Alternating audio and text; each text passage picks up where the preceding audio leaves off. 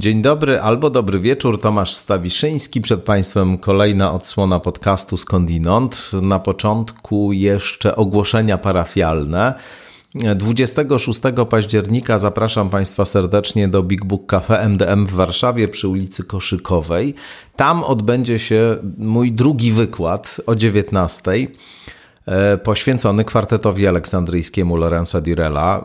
Wspaniała publiczność e, spotkała się ze mną na pierwszym wykładzie i mam nadzieję, że się spotkamy także na drugim. No i przypominam, że Big Book Cafe zdecydowało się udostępnić nagrania wideo e, z tych wykładów swoim patronkom i patronom, którzy wspierają Big Book kwotą 40 zł i więcej za pośrednictwem Patronite. No i też oczywiście dla moich patronek, patronów, subskrybentek, subskrybentów jest taka sama oferta z racji tego progu, który wyznacza Big Book Cafe. U mnie też ten próg E, jest zachowany, czyli ci z Państwa, którzy wspierają podcast kwotą 40 zł i więcej miesięcznie, mogą uzyskać dostęp do nagrania tego pierwszego wykładu i dwóch kolejnych również. Ten drugi, przypomnę, 26 października w Big Booku poświęcony będzie miłości.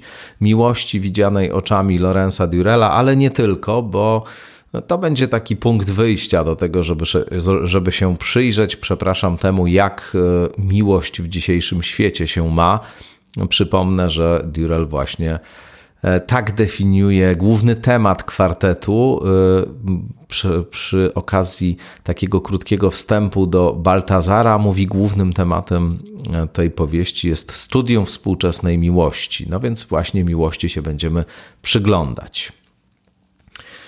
No i też przypominam, że mamy dla patronek, patronów już e, wszystkich wspierających dowolną kwotą podcast, także e, swoistą nową ofertę specjalną, a mianowicie spotkania z mm, gośćmi podcastu, e, takie spotkania zamknięte na Zoomie, na których można porozmawiać, zadać pytanie, jeszcze jakoś uzyskać dojaśnienie pewnych kwestii niejasnych, które w podcaście się pojawiły. Mieliśmy do tej pory takie trzy spotkania. Był Paweł Boguszewski, był Marcin Kędzierski, no i teraz niedawno pułkownik Piotr Łukasiewicz. Muszę powiedzieć, że wspaniałe te spotkania były, świetnie Państwo zadają pytania, dociekają. Naprawdę to, to wielka jest przyjemność mieć takie znakomite grono słuchaczek i słuchaczy. Także każdego, kto chciałby też do tego grona osób e, spotykających się na Zoomie z nami e, po e, każdym z odcinków. No, każdym w zależności od dostępności osób, które w podcaście występują. Wiadomo, że nie zawsze każdy ma na to możliwości i chęć, no ale jak dotąd te osoby, które w tej nowej, co dwutygodniowej, co najmniej dwugodzinnej odsłonie podcastu występowały, no to wszystkie się zgodziły. No i też nasz gość dzisiejszy gotów jest y, na takie zamknięte spotkanie na Zoomie z patronkami i patronami podcastu Skądinąd. 20 października zorganizujemy takie spotkanie o godzinie 19. Y, ale tymczasem y, spotkanie otwarte dla wszystkich z Państwa. Nasza rozmowa z Janem Chwedeńczukiem już za moment przed Wami. Rozmowa, myślę, pod wieloma względami niezwykła, dlatego że myśmy się właściwie spotkali po to, żeby pomówić o Nagrodzie Nobla z dziedziny fizyki, w tym tegorocznej, a w sumie wyszła nam jakaś zupełnie inna rozmowa o świecie współczesnym, o tym, jaka jest rola nauki w tym świecie, o tym, jak naukowiec patrzy na pewne procesy zmiany, może schyłkowe procesy cywilizacyjne, z którymi mamy do czynienia. No, y, jak mówię, trzymamy się tego cały czas y, nurtu głównego y, nauk empirycznych, fizyki, tajemnicy istnienia, bo o tym też dużo mówimy. Ale jak Państwo zobaczą, wypływamy na szerokie naprawdę wody i to wielka przyjemność jest pływać z takim rozmówcą jak Jan Chwedeńczuk. No dobrze, jeszcze oczywiście e, dziękuję serdecznie wszystkim patronkom i patronom, e, wszystkim subskrybentkom i subskrybentom. Dziękuję firmie Square Tax and Legal Services, doradcy podatkowi i prawnicy za wsparcie na Patronite. No i też e, zachęcam do tego, żeby ci z Państwa, którzy jeszcze się na takie patronaty, subskrypcje nie zdecydowali, dołączyli do tego grona. No bo na przykład można się wtedy 20 października na Zoomie spotkać z Janem Chwedeńczukiem i go o różne sprawy zapytać. Także zachęcam. No a teraz już oczywiście zachęcam Państwa do wysłuchania tej naszej rozmowy, bo naprawdę, jak podkreśliłem, wydaje mi się to rozmowa pod wieloma względami nietuzinkowa. Przed Państwem profesor Jan Chwedeńczuk z Instytutu Fizyki Uniwersytetu Warszawskiego, fizyki teoretycznej oczywiście.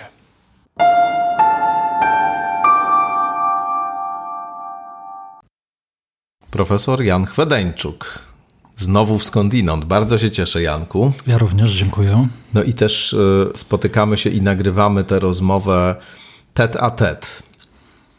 Bywało tak, ale bywało też, że nagrywaliśmy online, ale zawsze lepiej jednak siedząc. No, zdecydowanie. Tak, to nie jest do mm, zastąpienia niczym. Zacząłbym od tego tę naszą rozmowę, że po poprzednim odcinku Skądinąd z Twoim udziałem, gdzie rozmawialiśmy o fizyce i metafizyce w mhm. kontekście głośnego tekstu profesora Marka Abramowicza, który teraz niedawno książkę zresztą wydał e, i tam te wszystkie swoje koncepcje rozwija. Po tej rozmowie dużo było głosów, dużo komentarzy, ale też dużo różnych wiadomości, które przychodziły. No i częściowo Niektórzy byli bardzo ukontentowani i e, podobały im się Twoje argumenty, a niektórzy zarzucali nam tutaj jakąś ateistyczną zapiekłość, właśnie i też taki brak e, dobrej woli. Tak bym to chyba określił. E, to znaczy skoncentrowanie się na takich bardzo ścisłych kategoriach wynikania, niewynikania, mhm i wyjściowe zamknięcie się na możliwość istnienia jakichś spraw, o których y, może nie wiemy, może się nie da ich policzyć, nazwać i tak dalej, ale to, że się ich nie da nazwać, policzyć, albo że one ściśle nie wynikają z tego, co wiemy, no to takie argumenty się pojawiały, nie oznacza, że ich nie ma. E, I zacząłbym tę naszą rozmowę może właśnie od tych wątków, takich fizyczno-metafizycznych, i zapytałbym Cię, czy Ty jesteś usatysfakcjonowany swoim obrazem świata? To znaczy, czy, czy w tym obrazie świata, który masz, przy czym mówiąc obraz świata, mam coś szerokiego na myśli, nie, nie twój zasób wiedzy, powiedzmy, Oczywiście. fizycznej, no bo wiadomo, że w ramach swojego zasobu wiedzy, no to jako naukowiec jesteś zainteresowany poszerzaniem tego zasobu, ergo on jest zdefiniowany jako niepełny, to banały. Ale czy ty jako e, Jan Chwedeńczuk, e, człowiek żyjący w XXI wieku w Polsce, w takim to a takim dniu urodzony, e, w takiej to a takiej kulturze wychowany, myślący, czujący, wrażliwy, zastanawiający się nad różnymi rzeczami, no czy ty właśnie jesteś tym obrazem świata swoim usatysfakcjonowany, czy, czy on jest dla ciebie źródłem udręki, frustracji, mm, jakiegoś zaciekawienia, rozpaczy, ekscytacji? Ale ty masz na myśli obraz y, świata fizycznego, czy. W ogóle. Czy, po, czy społecznego, czy jakiego? No, myślę, że wszystko by się zmieściło w tym moim pytaniu, jeśli chodzi o to, co, co yy, powiedziałeś. Może tak bym to określił, odwołując się do klasyka. Mówi yy, Witkacy o yy, takim dojmującym poczuciu dziwności istnienia, które ma. Bertrand Russell z kolei pisze, że gdzieś tam nawet, o czym wspominałem w którejś naszej rozmowie też, no, nawet jak się jest takim stuprocentowym naturalistą, empirykiem, to gdzieś tam, jak człowiek tak spojrzy na tą całą rzeczywistość, to ma jakiś moment takiego zadziwienia głębokiego, takiego czegoś tajemniczego, dziwnego, co w tym świecie jest. Czy, czy ciebie jakby to czasem męczy, czy, czy nie masz takich? No raczej taki yy, zachwyt, może tak to można powiedzieć, jak się, no takie, to jest może banalne, no ale jak się patrzy na rozgwieżdżone niebo, takie bardzo bogate i, sobie myśli, że to jest tylko y, jedna galaktyka i tylko jej kawałeczek i ich są miliardy, to, y, to, to, to nie jest y, to nawet nie jest zagubienie, tylko właśnie takie zauroczenie no, tym, tą wspaniałą strukturą. I oczywiście towarzyszy temu brak zrozumienia tego, czym to jest. Mm. I, i to z jednej strony, a z drugiej mam świadomość, że nie ma satysfakcjonującej odpowiedzi na, na pytanie, co to jest, bo jakbyś mi powiedział na pytanie, czym jest wszechświat, podałbyś mi jakąś odpowiedź z takiego poziomu meta, no to mm, pewnie byśmy od razu zapytali o ten poziom meta, to znaczy co to tam, w czym ty to zanurzasz i skąd to tam to się wzięło, w czym ten wszechświat funkcjonuje, jakie zasady temu towarzyszy powstaniu. W związku z tym mm, to, co jest chyba jakoś tam zachwycające, to jest to, że nie ma końca pytania, pytania o to, dlaczego i o przyczynę i o szerszy kontekst nie ma, y, nie ma końca.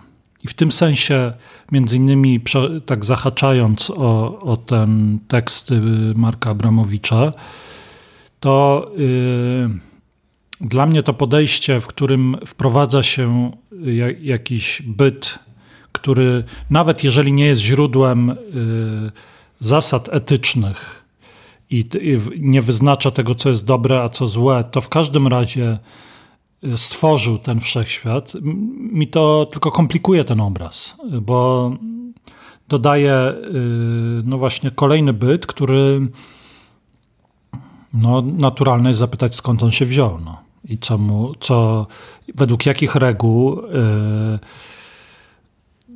on bytuje, ta, ta istota, i co sprawia, że ona takie, a nie inne decyzje podejmuje. Oczywiście można powiedzieć, że ona już jest ponad to wszystko, ale to to tym bardziej nic nie tłumaczy. No. Przy tej poprzedniej naszej rozmowie, w którymś z mediów, e, w których ona się ukazała, pojawił się niedawno taki komentarz. Ktoś napisał: e, No, to co pan tutaj chce powiedzieć, to do ciebie, czy też nawet może w liczbie mnogiej, że zwrócił się, że panowie chcą powiedzieć, że najpierw nie było nic, zupełnie w ogóle nic, Później to nic wybuchło i powstało wszystko. No. Bądźmy poważni, nie jest to, nie jest to żadne wytłumaczenie nie, nie niczego. Jest. No. Absolutnie nie jest. Do mnie, muszę powiedzieć, ten komentarz nawet przemówił. No. Nie, to nie jest wytłumaczenie. To, czym ja się zajmuję, czyli fizyka, jest nauką empiryczną. Znaczy ja nie, no jasne. No nie mogę sięgnąć po, poza, bo, bo nie mam jak. No. I, I, to sięganie uważam w tym, w, w tym sensie za, za jałowe. Ale I... myślisz, że ono mogłoby być nawet dla ciebie niebezpieczne? W sensie, czy bym co? No, no bo rozumiem, że, że yy, tak jeszcze wracam do tej rozmowy, bo, bo tam, jak powiadam, wiele pytań się pojawiło jeszcze po tej rozmowie poprzedniej. Mm, I y, myślę o tym tekście Abramowicza. Niedawno miałem w rękach jego książkę, która gdzieś tu leży w ogóle na, na stole. Mogę ją odszukać w razie czego. E, książka y, duża i, i, też no, pełna podobnych y, przekonań i tez, co te wyłożone w tekście. W każdym razie, y, no tam, jak rozumiem, on przekraczał te granice, której ty strzeżesz. To znaczy te granice, że, że tu jestem naukowcem, empirykiem, który przygląda się temu, co e, jest możliwe do pochwycenia tą aparaturą, po czym kiedy wychodzę z gabinetu, no to mogę podywagować trochę tak. i mogę się pozastanawiać. Tylko y, właśnie to dokładnie streściłeś jeden z moich głównych zarzutów wobec tych jego tekstów, bo ich już było kilka na łamach Gazety Wyborczej. To znaczy, masz fragment y, wypowiedzi pana profesora, które są Yy, no takie stricte oparte na empirycznych argumentach. I potem jest ten moment yy, przeskoku na poziom metafizyczny, który to moment nie jest, wydaje mi się, mógłby być lepiej zasygnalizowany, mm. bo ktoś, kto może nie ma jakiegoś takiego otrzaskania w, w metodologii nauk empirycznych, może przegapić ten moment i y, żyć w przekonaniu, że, że to jest jakaś ciągłość y, metodologii. A właśnie tutaj jest ten kluczowy skok.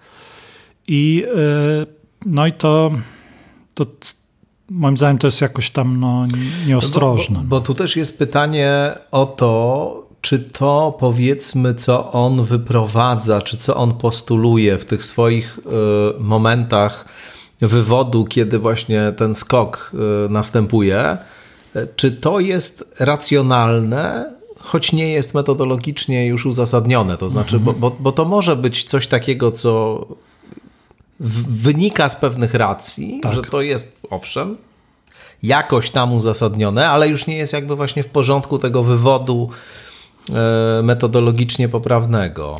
To ciężko powiedzieć, dlatego że jednym z głównych argumentów w tych tekstach jest to, że wszechświatem, tym naszym znanym, w ramach tych praw, których używamy do opisu, rządzi ileś e, stałych fizycznych. Tak.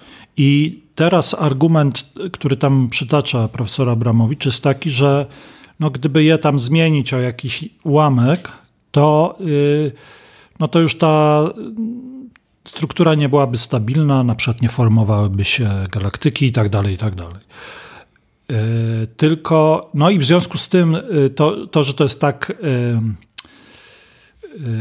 nastawione dokładnie, to sugeruje celowość. To jest jeden z takich znanych argumentów na rzecz y, istnienia istoty, tak. która to zrobiła. Wszystko jest doskonale dostrojone do tego, żeby tutaj powstało tak. życie. Tak to wszystko się poukładało. Tak. No i y, to, czego, co jest dla mnie zupełnie niejasne, to jest na jakiej podstawie i w jakiej skali autor tekstu twierdzi, że te zmiany drobne rzekomo, które, które należy wykonać, żeby zburzyć ten świat, że one są rzeczywiście drobne. No bo co znaczy drobna? No jak ktoś ma na koncie miliard, no to czym innym jest dla niego drobna kwota niż jak ma dwa złote. Więc yy, drobne ma sens tylko w, yy, względem czegoś. Ja nie wiem względem czego to jest powiedziane, więc cały ten argument jest oparty na jakimś niezrozumiałym dla mnie yy, założeniu, że zmiana o, o jeden promil jakiejś wartości to jest mała. Mhm. A tak wcale nie musi być. To może być gigantyczna zmiana. Tylko ja nie wiem w ogóle. Pytanie, czy to jest dobra zmiana? Również. Czy to jest dobra zmiana? Drobna na pewno, no tak. To bardzo ciekawy argument. Y, ja rozumiem, że tutaj jakąś skalą odniesienia są te wartości, którymi my się posługujemy. No więc no, no jeśli tak. my mamy tutaj powiedzmy skalę, gdzie promil jest bardzo malutki no i jest czymś bardzo drobnym, no to zastosow- zastosowawszy ją do tego zagadnienia czy do tego zjawiska, możemy powiedzieć, że ona w tym kontekście tak. czy w tej skali jest drobna rzeczywiście. No ale pan sierżant ci powie, że promil to już jest. No tak. To już się żegnamy. Więc yy, no, to jest właśnie na przykład, no, to jest dobry przykład. No, raptem promil yy, alkoholu we krwi i, i wiesz, może spowodować yy, śmiertelny wypadek i tak dalej, i ze wszystkimi konsekwencjami. Więc w tym przypadku ten promil jest jakąś kluczową poprawką wprowadzoną tak. do organizmu. I teraz, czy promil zmiany, czy tam ilekolwiek, by, a nie, niechby to była nad jedna miliardowa tej wartości no to to jest mało czy dużo? Ja tego, ja tego nie wiem, bo nie wiem do czego to odnieść. Mm. I w związku z tym cała ta argumentacja oparta na tym strojeniu, y, jej brakuje moim zdaniem y, kluczowego argumentu, to znaczy wprowadzenia odpowiedniej skali. Tak. I jeżeli nie ma tej skali, a ja jej nie a znam. A można ją uzyskać? No właśnie, ja nie wiem, to chyba trzeba by się odnieść do jakichś szerszych praw, które by ci powiedziały, co to jest dużo, a co mało. Aha. Bo w ramach tych praw to, to one, nie, one nie stroją tych stałych, one mhm. tam są. Więc. Yy, a jeżeli tak, no to, to, to ja nie, nie jestem w stanie powiedzieć, czy to jest mało, czy dużo, a zatem nie jestem w stanie powiedzieć, czy ten punkt wyjściowy całej tej argumentacji jest w ogóle sensowny. Powiedz, bo może to nie e, wszystkim, nie dla wszystkich jest jasne, jakbyś mógł raz jeszcze wytłumaczyć, dlaczego rzeczywiście ten e, punkt odniesienia w postaci skali, którą my tu rozporządzamy, nie jest dla ciebie wystarczający. No bo Wyobraźmy sobie, że y, jednym z parametrów opisujących wszechświat jest prędkość światła. Mhm. Czyli 300 tysięcy kilometrów w ciągu sekundy przebywa światło w próżni. I teraz zmieńmy to o jeden promil. Jak zmienia o jeden promil, to to światło będzie w ciągu sekundy przemierzać o 300 km więcej albo mniej, zależy w, w którą stronę o ten promil zmienię.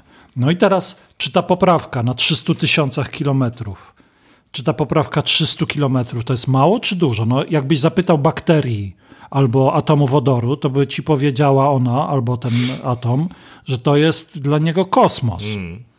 A jakbyś zapytał, e, wiesz, e, choćby układu słonecznego, no to rzeczywiście jest to 300 kilometrów, to nie jest odległość, na której cokolwiek się tam zmienia zazwyczaj.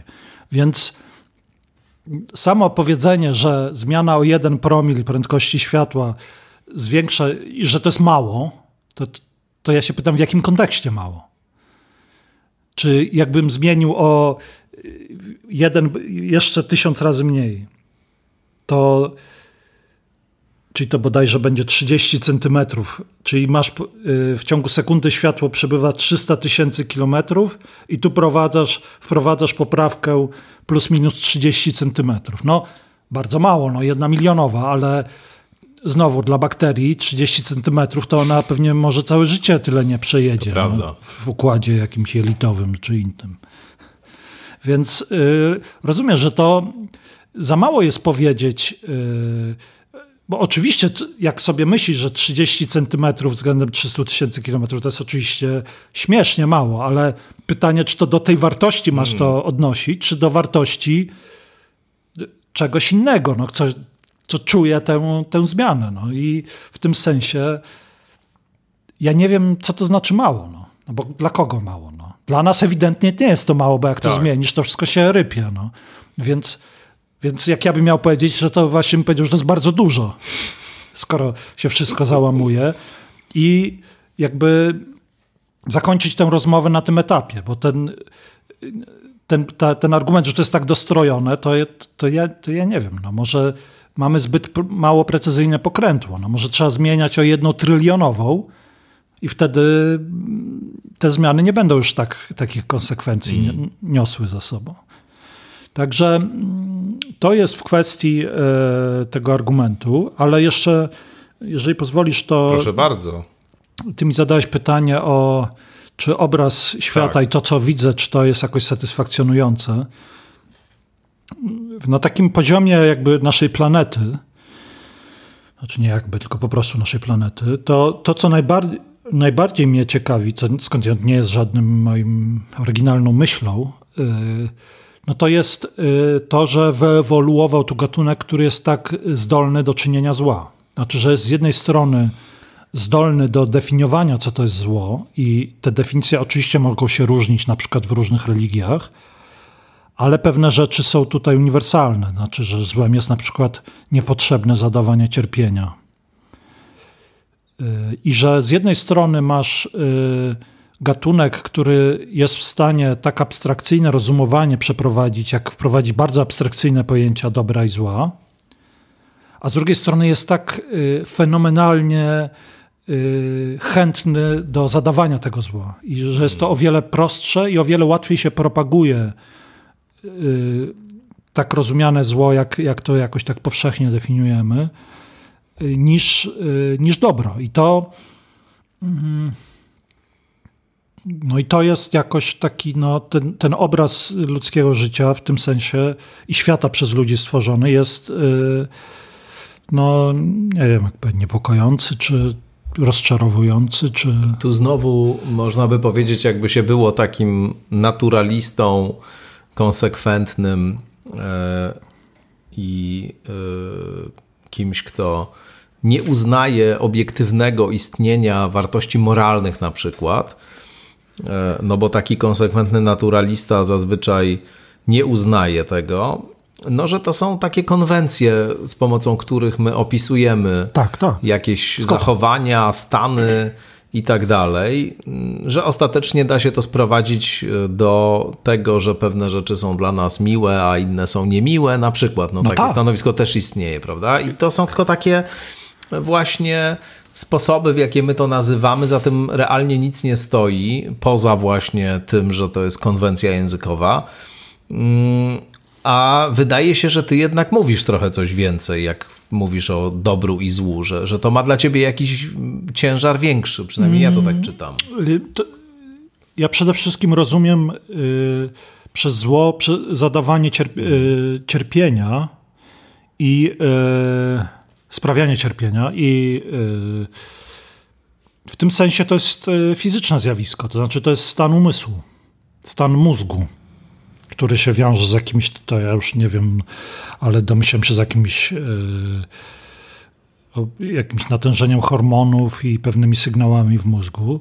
I, I z jednej strony my jako obiekty fizyczne dążymy do minimalizacji tego stanu i tak próbujemy organizować życie społeczne, żeby on był zminimalizowany, a z drugiej strony na każdym, każdej skali, czyli interakcji jeden na jeden, czy interakcji społecznych, czy to, jak na przykład traktujemy zwierzęta, jesteśmy w stanie właściwie to zło, właśnie rozumiane jako y, sprawianie bólu, y, jesteśmy w stanie je, je czynić. I tu ja nie, nie mam na myśli jakiegoś takiego. To jest czysto fizyczne dla mnie zjawisko. I ta sprzeczność między tym, że to jest, że ten ból jest czymś, co próbujemy wyrugować, to cierpienie, a z drugiej strony mamy taką do niego łatwość, może to nie jest sprzeczność, może to jest jakiś naturalny, ewolucyjny proces. Ja się, ja się nad tym dużo zastanawiam, szczerze powiedziawszy, i nie mam wcale klarownej odpowiedzi na to pytanie, czy przy właśnie takim rozumieniu, które zakłada, że to jest tylko konwencja językowa i że ostatecznie to się sprawdza. Znaczy, że po pierwsze nie ma w ogóle czegoś takiego jak takie obiektywne wartości moralne, że w różnych kulturach różnie się te dobro i zło pojmuje, różnie się je definiuje e, i w zasadzie nie ma e, żadnego kryterium, które można by zastosować do jakiejś oceny e, tych różnych sposobów ujmowania dobra i zła. Po prostu w danym uniwersum tak się je rozumie, a w innym inaczej. Oba te rozumienia są w tej samej pozycji, czy są w tym samym położeniu. No więc czy, czy przy takim e, założeniu da się w ogóle obronić to, że w największym skrócie zła nie należy czynić, a, a należy czynić dobro? Właściwie czemu mamy nie zabijać się i nie dręczyć innych? Czy czysto z pragmatycznych powodów? No tak. Znaczy z pragma... No, to jest dobre pytanie. No, no,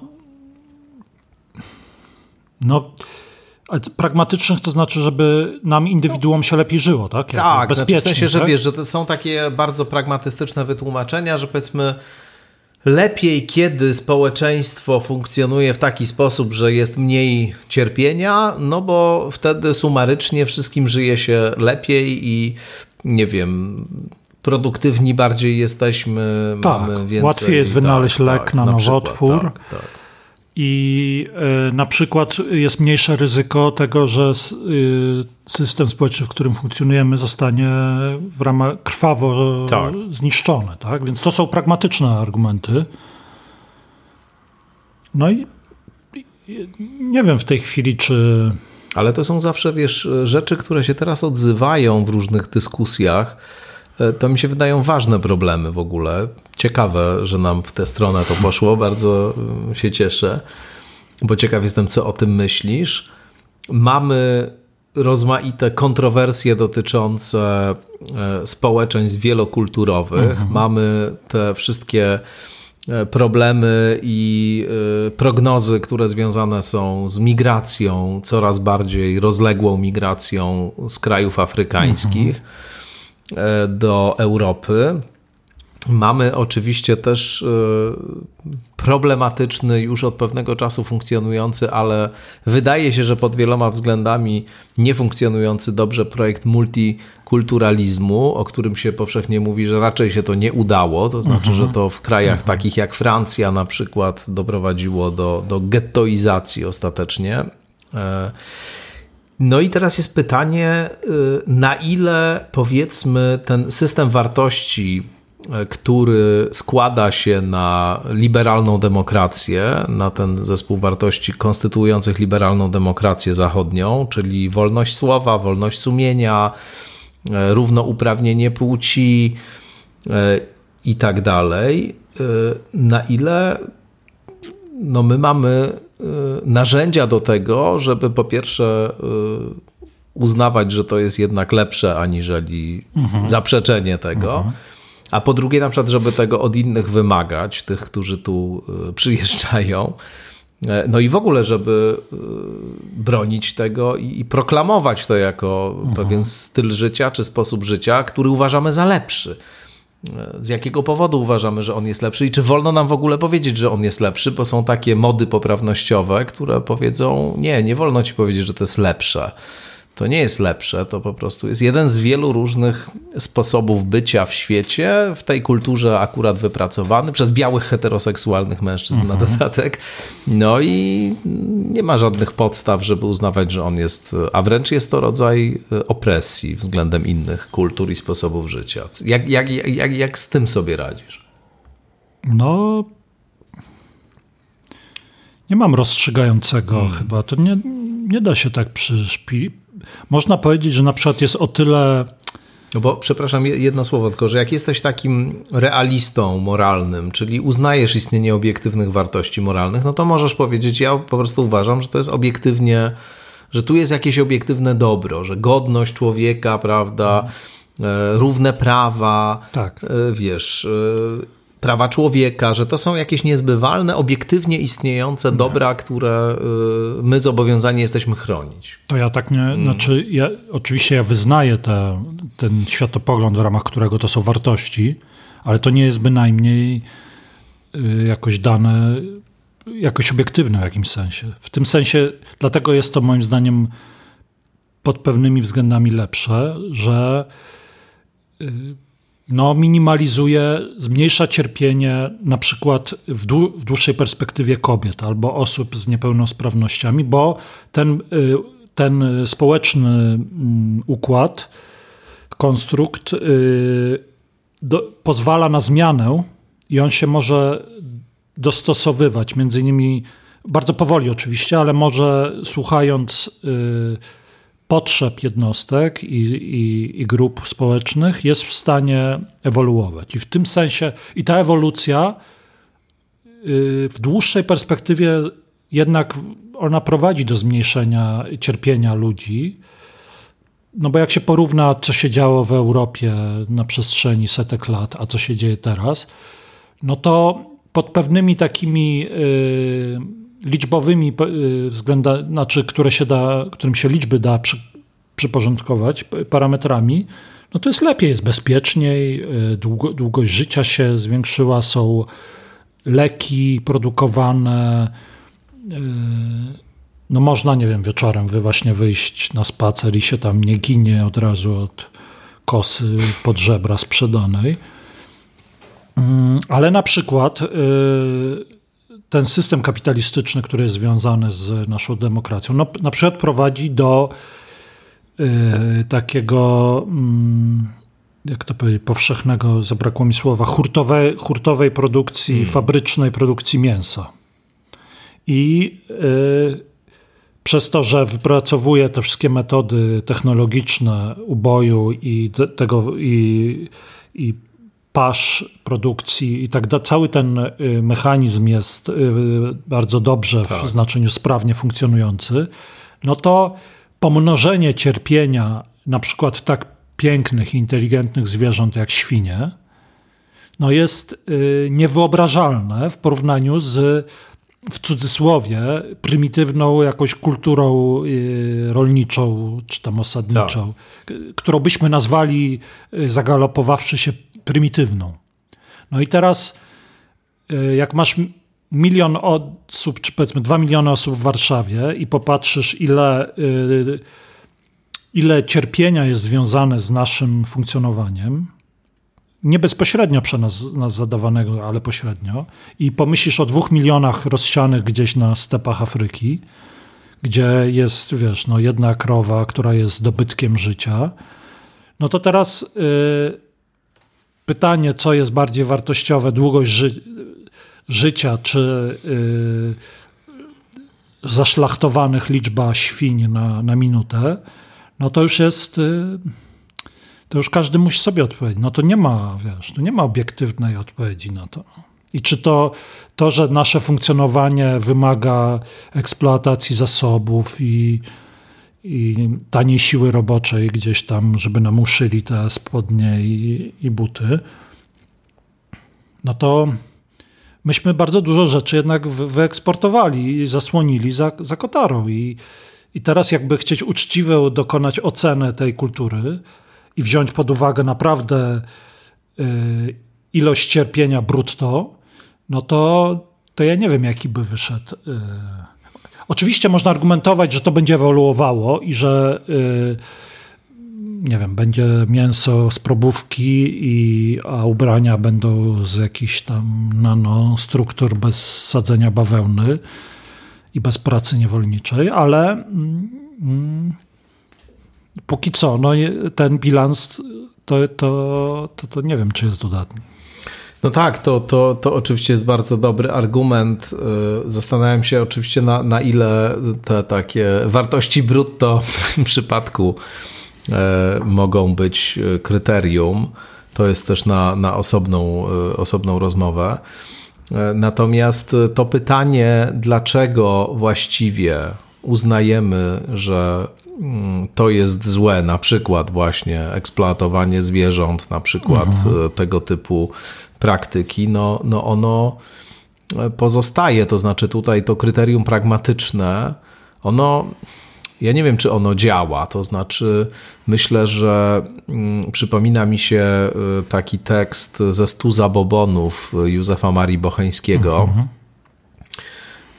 Y, dotyczący cierpienia zwierząt, właśnie w perspektywie chrześcijańskiej. O mhm. tym Józef Bocheński, choć właściwie to jego chrześcijaństwo było bardzo specyficzne, bo to był E, człowiek o, o takim nietuzinkowym światopoglądzie, ale tam jest taki fragment dotyczący cierpienia zwierząt, gdzie on e, wypowiada się e, przeciwko mm, eksploatowaniu zwierząt, choć nie w takiej postaci powiedzmy, mm, jak nie wiem, dzisiejsi przedstawiciele ruchów wyzwolenia zwierząt, bo to nie jest człowiek, który byłby postulował odejście od jedzenia mięsa albo w ogóle od E, hodowli zwierząt przemysłowej, ale on mówi za świętym Tomaszem zresztą, że e, nie powinniśmy męczyć zwierząt, ponieważ męczenie zwierząt wpływa negatywnie na relacje międzyludzkie. To znaczy, jak, jak my wobec zwierząt jesteśmy okrutni, tych innych niż ludzkie, choć w jego antropologii to oczywiście jest zerwanie całkowite pomiędzy mhm. zwierzętami innymi niż ludzkie, a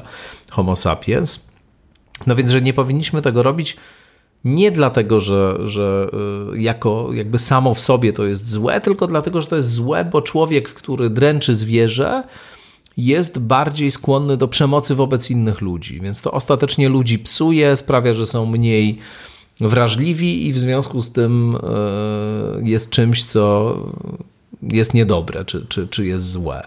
Tutaj takie czysto pra pragmatyczne kryterium, ale z uwagi na, na człowieka a wydaje się, że właśnie e, te wszystkie e, kwestie, o których my mówimy, to znaczy uznanie podmiotowości zupełnie bezbronnych istot wobec nas, takich jak e, inne nieludzkie mhm. zwierzęta, w tych warunkach zwłaszcza, w których dzisiaj funkcjonujemy. Mhm. Nie mówię o wielkich drapieżnikach i na spotkaniu jeden na jeden z lwem mhm. na przykład na sawannie. Na solo. solo. To tutaj kwestia dominacji homo sapiens może być różna, no chyba, że się posiada broń przy sobie tylko mówię o, o y, całej tej refleksji etycznej, która zaczyna obejmować właśnie świnie, y, nie wiem, krowy i tak dalej. I widzieć w nich podmioty moralne, właśnie kogoś, kto jest jakby sam z uwagi na pewne jakości, które ma, godny tego, żeby cieszyć się ochroną prawną, na przykład. No więc mnie się osobiście wydaje, choć ja tego tutaj nie przedstawię w sposób systematyczny, że jakiś rodzaj takiego takiej arbitralności tutaj jest potrzebny. To znaczy, jest, jest potrzebne coś, co, co nie jest redukowalne jednak do takiej czystej pragmatyki, bo ta pragmatyka zawsze się daje znieść mhm. na jakimś poziomie. Mhm. Nie? Muszę mieć jakiś rodzaj wyjściowej, nie wiem, intuicji moralnej, że rzeczywiście dręczenie bezbronnego, niszczenie życia dla wygody własnej jest czymś, czego robić się nie powinno, bo nie spotykają mnie za to żadne konsekwencje, jeśli tak zrobię. No tak, poza tym ten argument, że jeżeli dręczymy zwierzęta, to się robimy gorsi, to można by jakoś rozmiękczać, może nie tyle rozmiękczać, co unikać go w ten sposób, że tak. możemy sobie wyobrazić jakiś, e, wiesz, wielką taką halę, gdzie e, roboty tam wiesz, produkują te, te prosięta tak. i potem tam nie ma w ogóle żadnego człowieka. I no to już prawie się tak pewnie no dzieje, pewnie więc tak, to, to no. myślę, że na tych wielkich farmach w Stanach Zjednoczonych na przykład gdzie jest taka, to, to, to, to zapładnianie no i tak dalej się odbywa w sposób często mechaniczny. Jest to dość, znaczy jest to w ogóle jakaś jedna z najciemniejszych, najstraszniejszych stron te, tego świata, myślę. Tak, to. tak. I, y, no ale można by pomyśleć, no dobrze, ktoś musi y, jakby przez to przejść, odpalić te maszyny, tam wszystko przygotować, a potem to już nie, hmm. wiesz, no już wyjeżdża bekon, no i nie ma, i, szy, i szynka, i nie ma Mm, w tym sensie, no jak masz szynkę zapakowaną ładnie w kolorowe opakowanie, ze świnką jeszcze na, na tak, folii, no to, tak. to ja nie, nie sądzę, żeby to jakoś. Y, co więcej, jestem właściwie przekonany, że to nie ma już wtedy żadnego wpływu na nasze relacje międzyludzkie. Mm. To już jest produkt w sklepie. Tak, oczywiście. I e, a co do tego, jaki tu przyjąć argument taki silniejszy na rzecz yy, nieczynienia, niezadawania bólu, no to ja mogę tylko o sobie powiedzieć. Znaczy, że ja we mnie to ogromne cierpienie we mnie budzi, jak widzę cierpienie zwierząt, szczególnie bezbronnych, istot mm. bezbronnych. I takich, które nie rozumieją, co, co i za co. Czyli na przykład y, dzieci, albo starszych osób w jakiejś demencji, które są traktowane, no i, i właśnie zwierząt innych niż Homo sapiens. No więc je, dla mnie ten argument jest taki, że po prostu dla mnie to byłby lepszy dla mnie świat. Ale to nie, wcale nie musi być yy, uniwersalny argument. Wiele osób może mieć gdzie indziej tę wrażliwość w, i, inaczej wyrażoną, w innym stopniu. I nie ma, nie ma argumentu takiego, wiesz, obiektywnego. To jest tylko kwestia, jak mój układ fizyczny, czyli mózg, reaguje na pewne bodźce. Ja, ja nie chcę, żeby te, żeby te reakcje zachodziły w nim, ale. Yy, czyli on sam nie chce de facto. ale yy, to tyle. To tyle. Nie ma tutaj nic więcej, moim zdaniem. No, to jest y, dyskusja, którą moglibyśmy oczywiście długo prowadzić, bo, bo ona jest y, pewnym stopniu nierozstrzygalna i toczy się, tak, toczy się od zawsze. E, wszędzie tam, gdzie, gdzie te kwestie wartości moralnych, tego co dobre, co złe e, i tak dalej się pojawiają, to te dyskusje się toczą. Mnie, mnie tutaj wszakże ty interesujesz bardzo, dlatego że e, wspomniałeś o tym, to znaczy, może inaczej powiem, dokonałeś pewnej transpozycji tego twierdzenia swojego na zdanie o mózgu, który mhm. pewne rzeczy przetwarza, chce tego czy, czy tamtego. I to e, znowu sprawia, że chcę wrócić do tego wyjściowego pytania o obraz świata. E, czy, czy rzeczywiście ten twój obraz świata jest taki ściśle fizyczny, ściśle materialistyczny? Mówiłeś już o tym i w różnych zresztą miejscach słyszałem, jak mhm. tak się deklarujesz właśnie tylko materia, nic więcej? No chyba, chyba tak, no. Chociaż co, nie, co wcale nie znaczy, że, że rozumiemy wszystko, wręcz na odwrót. Rozumiemy. A myślisz, że taka idea jak na przykład e, niematerialna, świadoma inteligencja niematerialna w tym znaczeniu materii, jakim my tu operujemy, to co my znamy jako, jako materię. To, to jest w ogóle do pomyślenia, czy to jest, czy to jest absurdalne? Dla mnie inteligencja to jest własność obiektu fizycznego. -hmm.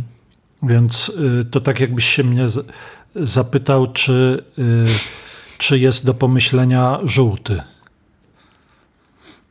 Żółty to jest, wiesz, reakcja tak. jakiejś powierzchni na, na promieniowanie i to potem do oka i tak dalej. No bo tutaj w tych wszystkich y, dysputach, które były punktem wyjścia do naszej dzisiejszej rozmowy, między innymi o czymś takim się myśli, kiedy się mówi o tym wielkim architekcie, bóstwie, o kimś, kto właśnie ma za tym wszystkim stać, kto to jakoś zaprojektował. Mhm. No to ma być jakiś byt, który obdarzony jest świadomością, rozumem przekraczającym wielokrotnie e, ludzki rozum, no i jednocześnie nie jest takim obiektem fizycznym, jak my tak, tutaj wszyscy. Przypuszczalnie. No, przypuszczalnie. Chociaż tak naprawdę to, to tego nie wiemy. Tak? No, Spinoza by powiedział, że, że w tym sensie jest, że to wszystko razem wzięte to jest ten Bóg na przykład. O.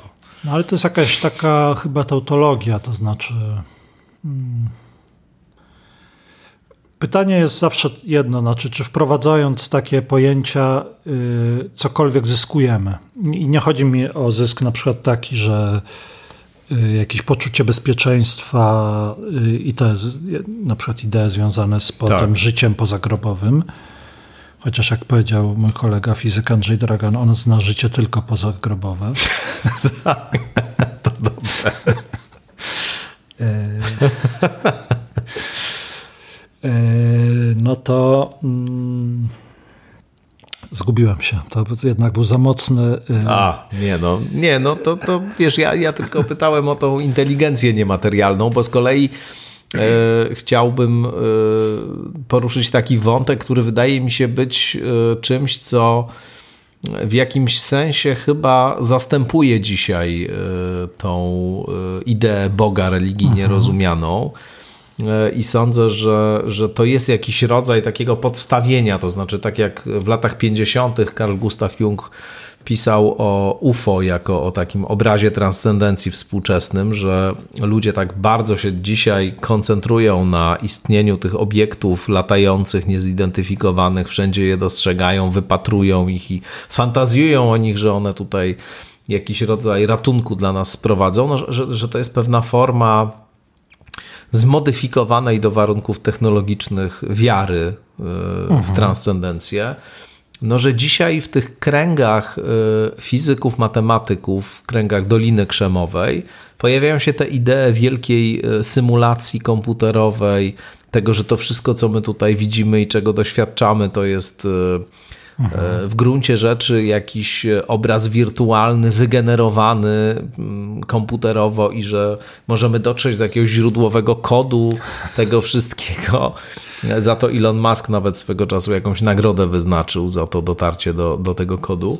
Więc mi się to wydają być e, takie idee, które właśnie wiele mają e, z wyobraźni religijnej, tak, choć, ona jest, choć ona jest jakoś tak e, tam schowana. Nie? Tak mi to brzmi, dlatego że podstawową tutaj wspólną cechą tych dwóch, czy składową tych dwóch twierdzeń jest wprowadzanie jakichś konceptów, które są nieweryfikowalne tak. empirycznie. Tak. No, więc pytanie, co to znaczy, jeżeli ktoś powie, co to znaczy ten kod, bo to są rzucone, wiesz, to, tak jak powiedzieć istota, istnieje y, nadrzędna istota. To jak ja myślę istota, no to, to mogę sobie wyobrażać, nie wiem, jakąś taką chmurę na przykład, wiesz, no coś mogę wielkiego, tak. jakąś mgławicę, ale zawsze to koniec końców sprowadzę do jakichś fizycznych obiektów. I tutaj jak myślę kot, to też myślę kot. No, czyli... W sensie kot po prostu. Kot, tak. Kot. Wielki kot. Wielki kot, który wszystko symuluje tak. ogonem.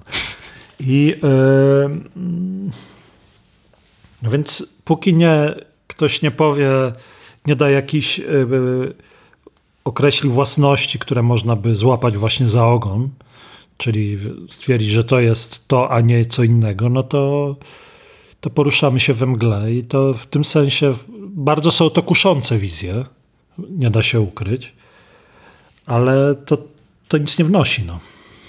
A co odpowiadasz na takie argumenty, że nauka rozwinęła się w takim kierunku y, właśnie, że nie uwzględnia istnienia innych y, wymiarów, innych y, takich sfer rzeczywistości, które być może postrzegamy inaczej niż przy pomocy tych pięciu zmysłów i różnych przyrządów empirycznych, że to jest tylko taki format paradygmat, model świata, który mamy i nie jest uprawnione, żeby uważać go za właściwy.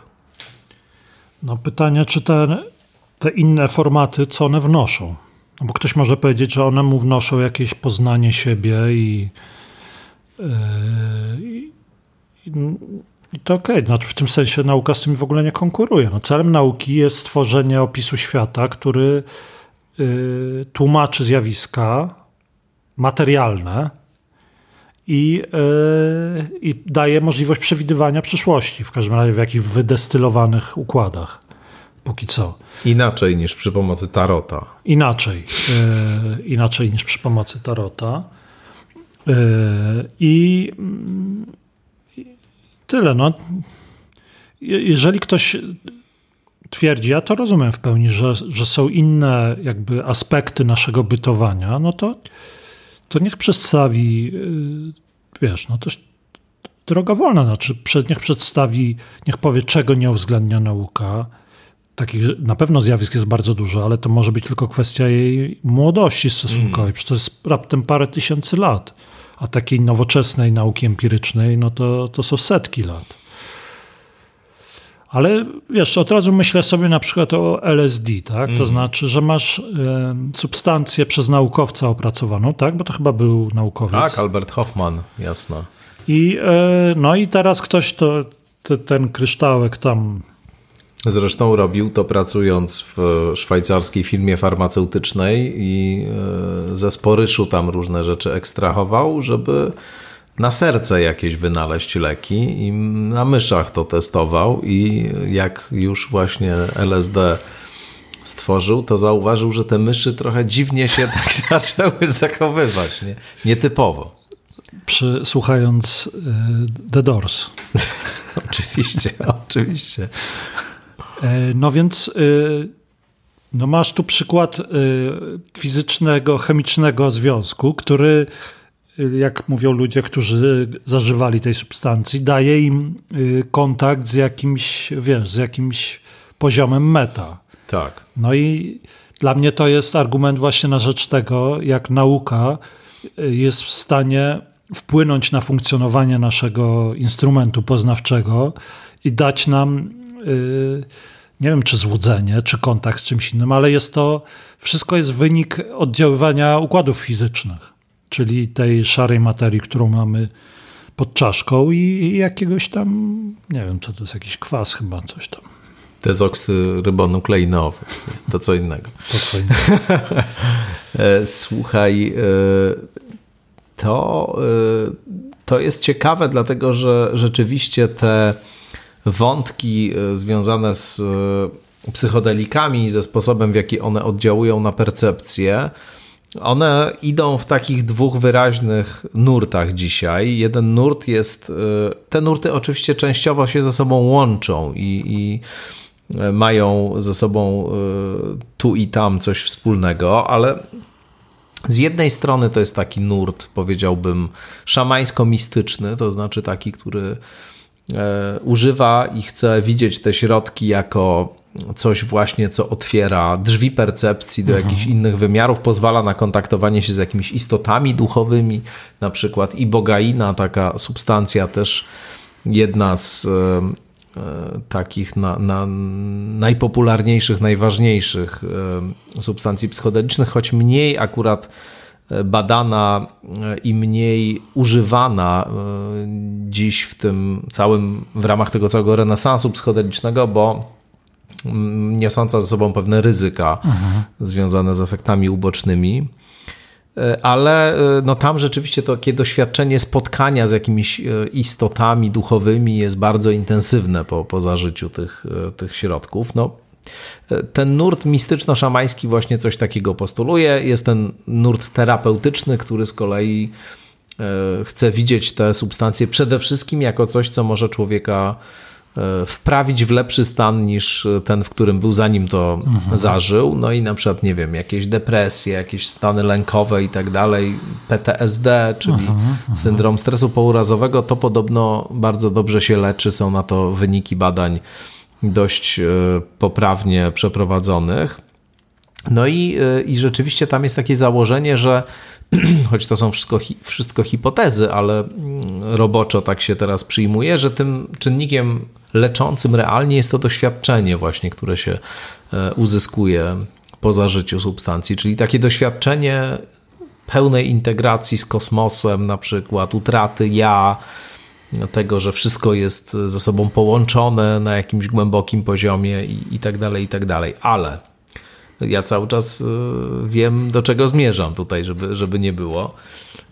Tutaj jest taka argumentacja u ludzi, którzy tymi y, rzeczami się zajmują i często postulują zmianę paradygmatu w nauce. Robi to na przykład Stanisław Grof, taki człowiek, który jako jeden z pierwszych zaczął badać LSD w Czechosłowacji jeszcze w latach 50. Później wyjechał e, psychiatra do Stanów Zjednoczonych. Jak tam wyjechał do tych Stanów Zjednoczonych, bo zdelegalizowano LSD w Czechosłowacji, to niedługo potem, jak się znalazł w Stanach, też zdelegalizowano w Stanach. Jeszcze przez pewien czas on w swoim instytucie w Kalifornii mógł to stosować do e, użytku takiego terapeutyczno-eksperymentalnego, no ale później całkiem tego zakazano. No i jest wiele książek Grofa tutaj po polsku wydanych przez wydawnictwo Okultura i Darka Misiunę, który też tutaj nie, nie, nieraz gościł. I y, Grofa główna teza jest taka właśnie, że poprzez te substancje my docieramy do takich obszarów rzeczywistości, które są niedostępne bez nich, y, i że to pokazuje, jak bardzo ten obraz świata, którym rozporządzamy, jest właśnie niepełny i wąski. Że jak sobie trochę poszerzymy możliwości poznawcze, to nagle widzimy, że ta rzeczywistość wygląda zupełnie inaczej. No a to przecież, co my widzimy e, przed sobą, ten świat, który nam się jawi, no to jest obraz w naszych głowach, więc te głowy ten obraz wytwarzają tylko na tyle, na ile im ich design pozwala. Tak. Więc jak się trochę ten design zmieni, no to może nowe rzeczy się zaczyna widzieć. Albo po prostu tak. no, modyfikujesz urządzenie pomiarowe i, tak. i ono daje, no tak, ono ci daje inny obraz, ale może tego samego. No, to, to znaczy nie ma tu Y, to nie jest tak, że poszerzasz mm, jakby zdolności poznawcze twojego urządzenia pomiarowego, tylko po prostu y, je jakoś tam modyfikujesz. No. W sposób, y, wydaje się, na dłuższą metę niekorzystny, bo po prostu ciężej byłoby nam przeżyć, jakbyś wiesz, szedł ulicą i, i by ci tu wychodziły z z chodnika jakieś węże i no to ciężko byłoby pójść po chleb. No, no chyba, że węże by pomogły w tym. No ale y, generalnie przypuszczalnie bardzo by się skomplikował ten y, świat, który y, przez nas postrzegany. No i trzeba by się jakoś dostosowywać na długo, wiesz, pewnie tyś, setek tysięcy lat okresie ewolucyjnym, jeżeli w ogóle by gatunek mógł przeżyć. W związku z tym Y, to może być tak, może być tak, ja tego nie umiem rozstrzygnąć. Znaczy, czy to jest dostęp do jakiejś innej rzeczywistości, czy tylko y, chwilowe zaburzenie y, urządzenia pomiarowego. A poza tym, no to tak jak ja rozumiem te wszystkie procesy terapeutyczne, to, to one, jeżeli by tak materialistycznie na, na nie popatrzeć, to chodzi o zmianę funkcjonowania mózgu, to znaczy zmianę hmm. pewnych procesów tego, jak płynie myśl, jakimi drogami, jakie emocje y, się wyzwalają w danych sytuacjach. I to bynajmniej nie kłóci się z czysto fizykalnym y, opisem y, mózgu i umysłu jako produktu działania mózgu, bo można myśleć, że takie LSD i, i terapie, i, i, i leczenie psychiatryczne właśnie służą po prostu modyfikacji y, długoterminowej, trwałej, korzystnej modyfikacji y, tego układu hmm. kanionów, y, którymi płynie rzeka, jako jest nasza świadomość i, i stan emocjonalny, podświadomy też.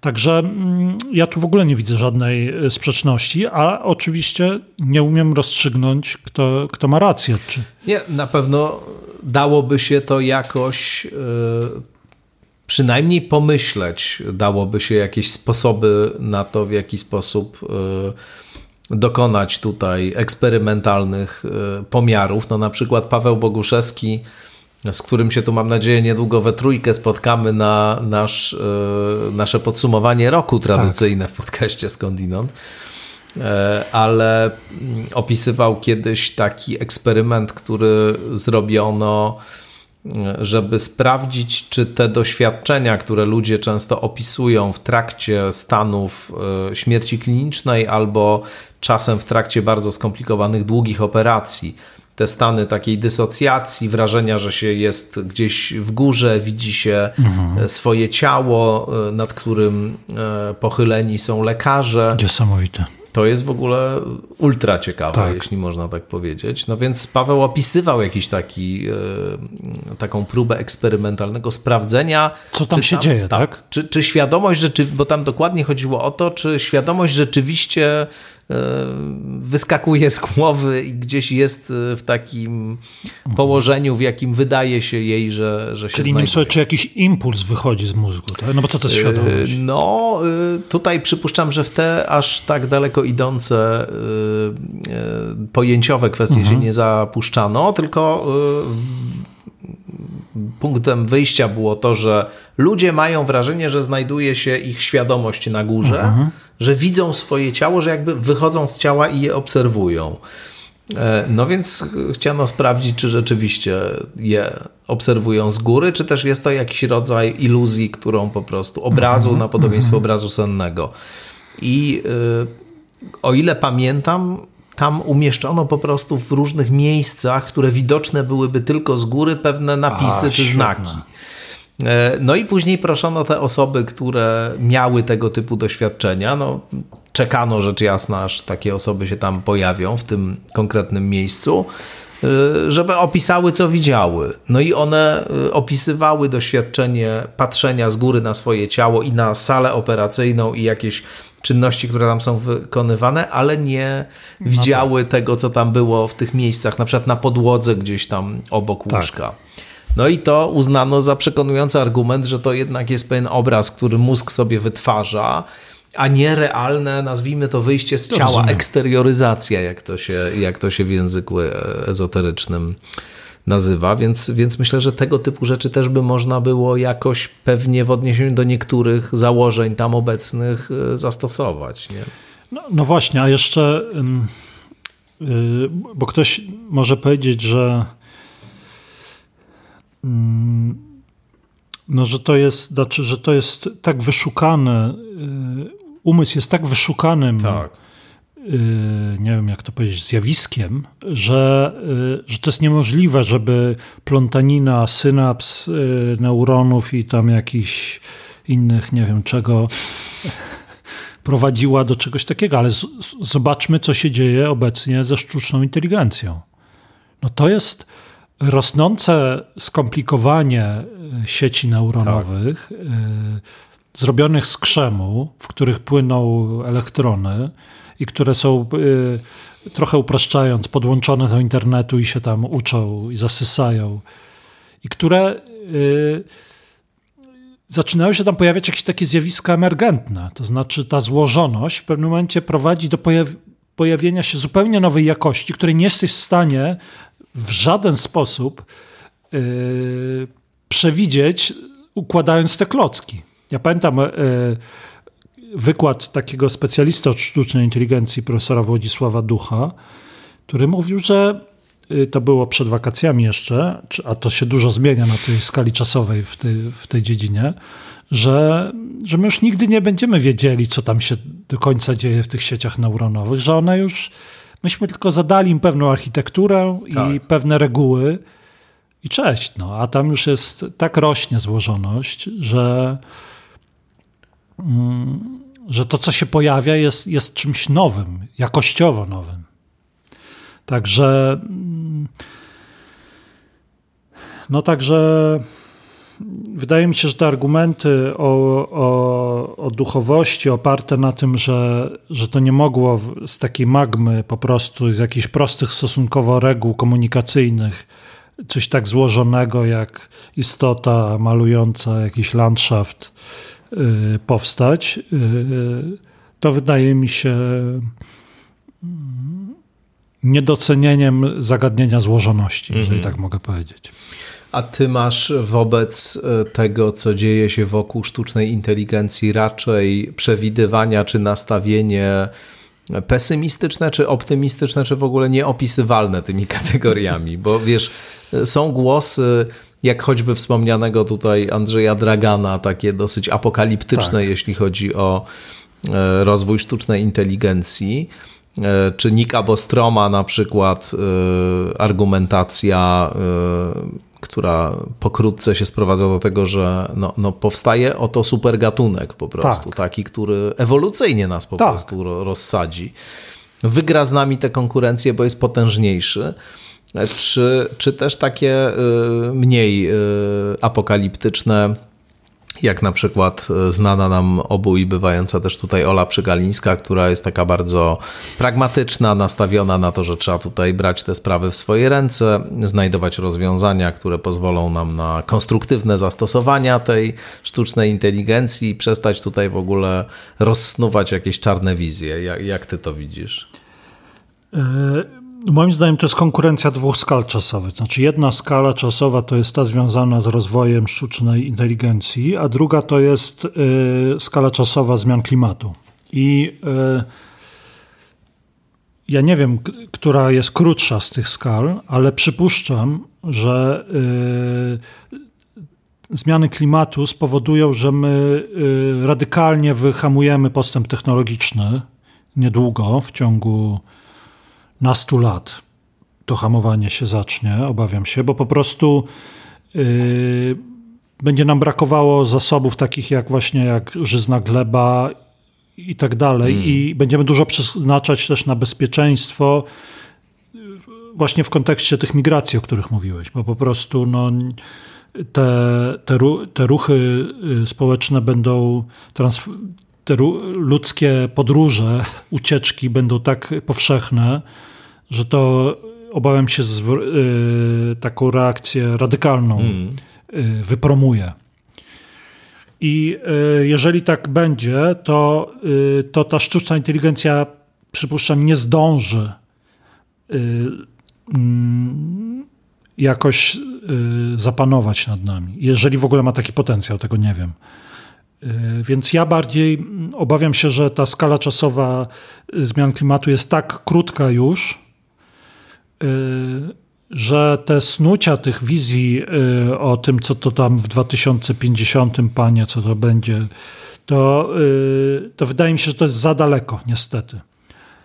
Ale z drugiej strony ta sztuczna inteligencja roz, rozwija się w tempie tak nadeksponencjalnym, że być może Y, ta moja wizja y, dość apokaliptyczna, że za kilkanaście lat będziemy musieli dużą część naszego dochodu przeznaczać na, na jedzenie po prostu, a nie na przedszkola, żłobki, szpitale i, i uniwersytety.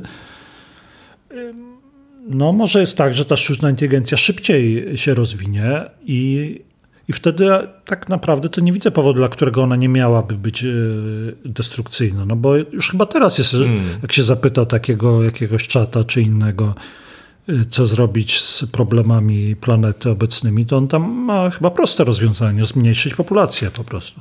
No, oczywiście. No więc jeżeli on e, zda sobie sprawę. No, wiesz, pod względem tej pragmatyki, o której wcześniej rozmawialiśmy, no to w sumie rozwiązanie. No tak, tak. On potrzebuje. No jeżeli miałbym tak już mu przypisywać jakieś własności istoty świadomej, no to z jego perspektywy liczy się y, chyba głównie to, żeby był prąd. No. Żeby go nikt nie odłączył, prawda? No, a żeby był prąd, to musi być cywilizacja, czyli musi, e, musi, muszą się zachować jakieś strzępy, elektrownie, Nie wiem. No więc jeżeli to ten byt jest w stanie tak zacząć kombinować w miarę szybko, no to a priori nie widzę powodu, żeby y, po prostu nas nie trochę tam nie zredukował populacji o jakiś czynnik rzędu 100. No właśnie, tu ten realizm moralny by się przydał jednak moim zdaniem. Gdyby on w tych kategoriach myślał, a nie tylko rachował, to, to w sumie może bylibyśmy bezpieczniejsi mimo wszystko. Wiesz, ale słuchałem ostatnio takiej rozmowy, zresztą jakoś przyglądałem się też temu tematowi, rozmawiałem na ten, wokół niego także tutaj w skądinąd, co też wywołało dużo emocji, bo ten temat wywołuje dużo emocji. Myślę o tych zmianach klimatycznych i, i katastrofie uh-huh. potencjalnej. Otóż e, no, tu też e, te opinie, co to właściwie będzie, jak to realnie będzie wyglądało, są, są podzielone. E, ja słuchałem niedawno Usama Harrisa, takiej rozmowy z Chrisem Fieldem. To jest e, człowiek, który jest tam dyrektorem e, w Stanford, takiego centrum studiów środowiskowych i zajmuje się tymi zmianami mhm, klimatycznymi ten odcinek się nazywa Sanity Check on Climate Change u, mhm. u Harrisa, no bo on wychodzi z takiego założenia, że jednak jest też dużo takiej redundancji jakby w tym mówieniu tak, o tak. klimacie, tak. takiej apokalipsy, która, e, która bywa projektowana na różne sposoby. No i oczywiście Chris Field tutaj, e, jeśli chodzi o te parametry, powiedzmy, czysto obiektywne, fizyczne, to wszelkie nasze nadzieje rozwiewa. To znaczy, to po prostu wszystko się dzieje, nikt mhm. tutaj nic nie wyolbrzymia i nie zmyśla. Natomiast, natomiast no, powiada, co zgodne jest też z takim takim przekazem, który już od dawna jest obecny w mediach, również choć się tak dobrze nie przebija jak ten apokaliptyczny, no, że mamy tutaj do czynienia z takim kontinuum Oczywiście. tak, nie? że będzie ileś takich, sytuacji, takich części świata, w których klimat się bardzo pogorszy, które się staną niemożliwe do życia. Tu będzie za gorąco, tam e, ocean wystąpi z brzegów i zaleje coś -huh. i tak mhm. dalej, i tak dalej. A to nie znaczy, że się skończy świat. Tak. Tak, tak zgoda. Tak. Z tym, że zwrócę Ci uwagę, że na przykład e, teraz, kiedy rozmawiamy w połowie października w Warszawie, no to tutaj y, ja nie wiem, kiedy ostatnio był deszcz porządniejszy w mm. Warszawie. No i teraz y, oczywiście. Deszcz to taki w ogóle był wczoraj, ale to nie był porządniejszy. No nie, no jest bardzo sucho. W związku z tym nie musisz tak. mieć y, y, końca świata, żeby pewne rzeczy no, radykalnie tak. się pogorszyły. Wystarczy, że masz rok czy dwa jeszcze takiej suszy i ci spada, nie wiem, na przykład plon zbóż i, i ziemniaków. Tak. I, I wtedy, wiesz, jak mówi powiedzenie, że od barbarzyńców nas y, dzielą trzy niezjedzone posiłki, no to, to naprawdę nie musi y, pięciometrowa fala tu przyjść, żeby radykalnie się y, wykoleiło życie społeczne. Mm. I to nie, to nie jest apokaliptyczne widzenie w sensie właśnie tej fali, czy jakiegoś, wiesz, płomieni, które nas pochłoną. Myśląc o wykolejeniu życia społecznego, to co masz na myśli? No, no no zobacz, co było na początku COVID-a. No, po prostu yy, no, nagle wszystko stanęło i yy, zupełnie się musiało przeorganizować nasze życie. Utraciliśmy zaufanie do siebie. Yy, Jakieś były tam takie akcje wykupywania różnych, zazwyczaj to nie wiadomo czemu papier toaletowy jest na pierwszym, znaczy może to ma sens jakiś, ale... To prawda. Ja nie wiem. Nigdy nie ma papieru toaletowego. Tak. I woda, woda w butelkach to akurat jest zrozumiałe, ale że papier toaletowy w takich ilościach, no to jest ciekawe. Tak. No i, i ja mogę sobie wyobrazić coś takiego, że y, chleb kosztuje 20 zł za bochenek i to naprawdę nie, nie wymaga końca świata. To wystarczy, że będziesz miał parę lat suszy i y, nieurodzaju i jeszcze nie wiem, dojdzie coś, że z Ukrainy nie można tej pszenicy ściągnąć. No, wiesz, to nie są jakieś y, tak. Bóg wie jakie fantazje y, o apokalipsie. No i w momencie, kiedy masz chleb po 20 zł, no to teraz coś musisz z tym zrobić. No, pewnie musisz do, zacząć dotować jego produkcję żeby po prostu ludzie nie, nie głodowali.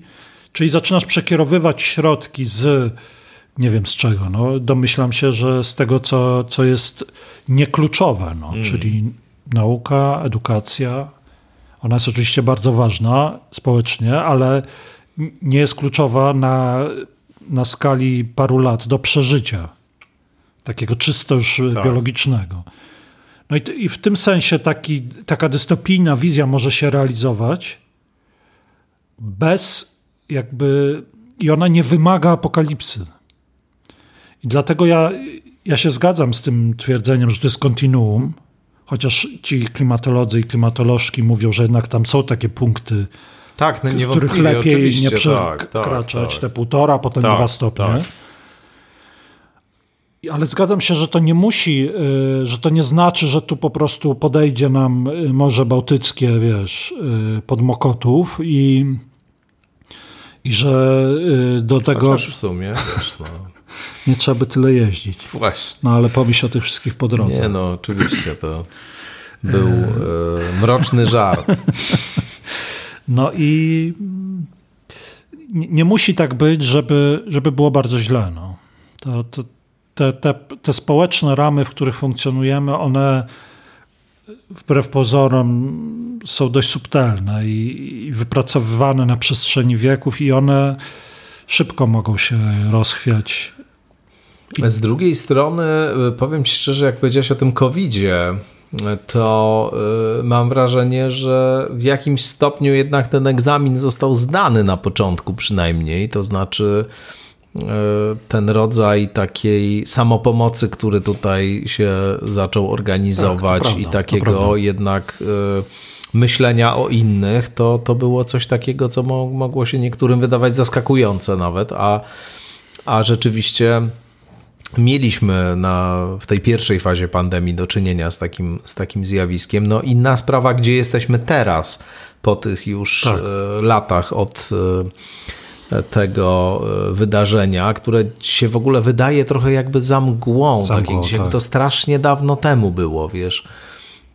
I, I, teraz miałem jakieś takie rozmowy właśnie z paroma osobami o tym doświadczeniu pierwszego lockdownu i, i, tego funkcjonowania w takich, e, wiesz, poczuciu zagrożenia. Akurat byłem u niedawno, gdzie e, chadzam e, regularnie mm, i do doktora Rybickiego, do kliniki Better, zresztą w Warszawie bardzo polecam. To nie jest product placement, tylko szczerze, szczerze polecam, bo to świetne miejsce. Jakby ktoś bał się na przykład dentysty albo miał jakieś poważne problemy, to naprawdę w Better można dobrą uzyskać pomoc. No więc e, tam e, rozmawiałem z panią recepcjonistką e, o tym właśnie, że pierwszy raz właściwie jak tu jestem. To widzisz jej twarz, tak? Tak, to, to, to, to, to widzę, to, to jestem bez maseczki, bo akurat chodziłem w pandemii. Później jeszcze na jakichś tam kontrolach, ostatniej kontroli jak byłem, to jeszcze był ten obowiązek noszenia maseczek przez tak. personel medyczny i w ogóle w medycznych placówkach. Natomiast teraz jak przyszedłem, to już można było normalnie przynajmniej wejść. No oczywiście lekarz w gabinecie tę maseczkę do, do działań e, zakłada, ale, ale to był taki wrażenie w ogóle, że to było jakoś strasznie, strasznie dawno temu. Inna sprawa, wiesz, co, co dzisiaj się mówi, pisze o pandemii, jak ludzie na to patrzą, jakie są postawy wobec mhm. tego co mówi się, myśli i pisze na przykład o szczepieniach, które urosły do rangi jakiegoś, wiesz, demonicznego zła na Twitterze na przykład, czy w różnych teoriach spiskowych, które się rozprzestrzeniały już w momencie, kiedy szczepienia były e, dostępne, ale, ale teraz jeszcze chyba się bardziej rozwinęły, więc to, to oczywiście jak się na to patrzy z tej perspektywy, to jest gorzej. Aha.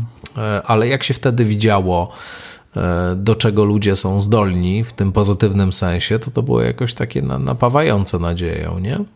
No było, no ale jak wiesz, no jak, jak nie będzie chleba, no to nie wiem jak ty, ale ja po prostu pewnie prawie każdy pójdzie